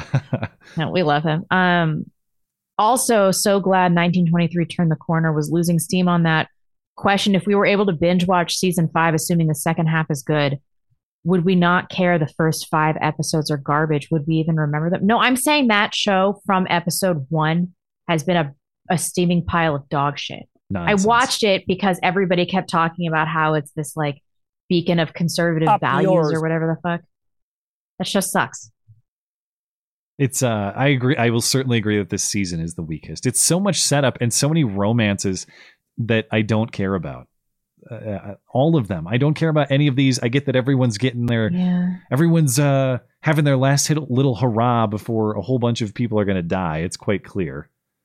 But Yeah. uh no, I don't care that you see the part where the they have to take the cattle down to Texas because of brucellosis. Sorry for the brucellosis spoiler. And I'm going to give you a relationship that nobody cares about spoiler. The one country music singing chick and the Yeah. ranch hand guy. Yeah. And he's like, sorry, I got to go to Texas, but uh, you know, I, I didn't want to tell you because I didn't want to ruin our last night out or whatever. "Eh, how about you start prioritizing me? I'm leaving. Like, yeah, sorry, he has a job, and pro- Yeah, like, what, the, really. what do you want? That was so stupid. This woman leaving him because he his job is taking him to Texas to take care of the cattle.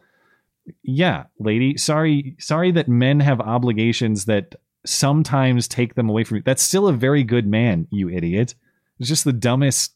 Maybe it was supposed to be dumb. I don't know. But a woman walking away from a man because he's upholding his commitment to his job and being a good provider is the most preposterous thing I've ever seen. Anyway, I'm with you. It just the, sh- the show sucks. I don't know what to tell I you. I thought you were going to say, no, no, I would break up with. Uh, if my boyfriend or husband went to Texas, I would break up with him too. Or they going No. Colorado? I think they're taking the, the. They're not going to Texas. They're taking the cattle to Colorado. no, they're going to Texas. I, th- I got why this land in- Jimmy thing has popped back up, thought which I was very happy about. Jimmy sucks. I Jimmy was the only plot line that I cared about in that Uh, whole fucking show. The part I didn't get to is they're talking about like possibly selling their their beef. That was Beth's whole bit. We're gonna sell beef like this ranch does, and she's looking through the catalog, and and it's the four sixes, and she asks John Dutton, "Daddy, have you ever seen this ranch before?" He's like, "Oh no, I don't know what that is." What do you mean? you just sent Jimmy there. you sent him there like last year. What are you talking Yeah, about? yeah. It was weird. I've, ne- I've never heard of the four sixes before. yeah, I can't do a good John. Dutton Everybody has a impersonation. good Kevin Costner impression. He's like Bench Beard. Well, it's funny. I, I- great Yellowstone talk tonight. I know, but this will be the last point. I turned I, I turned on the TV before I went to bed last night, and it was Jimmy Fallon on NBC, and Luke Grimes was on. I'm like, okay, I'm going to listen to this guy talk. He's uh Kayce Dutton because they're talking about Yeah. Yellowstone, and his whole presentation and voice is totally different as a normal guy, which freaked me out. Because everybody, whether you're Harrison Ford. Kevin Costner, Luke Grimes, you all have to talk like this when you're on Yellowstone. so it really throws me for a loop because they once they're not on Yellowstone, they talk like normal people. Even Yeah. Harrison Ford, like he he sounds a little ridiculous on 1923 because he has to he has to get his voice all gruff and low. I'm just I'm glad I get to enjoy some Harrison Ford in a non Blade Runner context. That's all. I know. He looks really great for like 90 or whatever. He he must be very very old. Yeah. Are we uh all set? Oh, so. yeah. Let me reload and make sure. You got Dangerous Spaces? Yeah. Yeah, we're good. Our audience hates us. So Well, I know everybody tunes in for uh, hot Yellowstone takes, so I hope we delivered on that this evening. And I'm I know. sorry for. Now I'm going to go work on a puzzle. I started this whole conversation by saying I'm only going to talk about Yellowstone for two seconds, and I'm not going to spoil. Then I talked for 20 minutes and spoiled everything, including It's fine. the brucellosis plot. But uh, I promise on Sunday we'll talk less Yellowstone. We'll talk whatever happens between now and then. And uh, if you missed any part of the show, check out the podcast page on the website where you can listen to it, mattchristiansenmedia.com slash podcast. Speaking of, mattchristiansenmedia.com is where you find everything show related. We'll see you back here on Sunday. Bye, guys.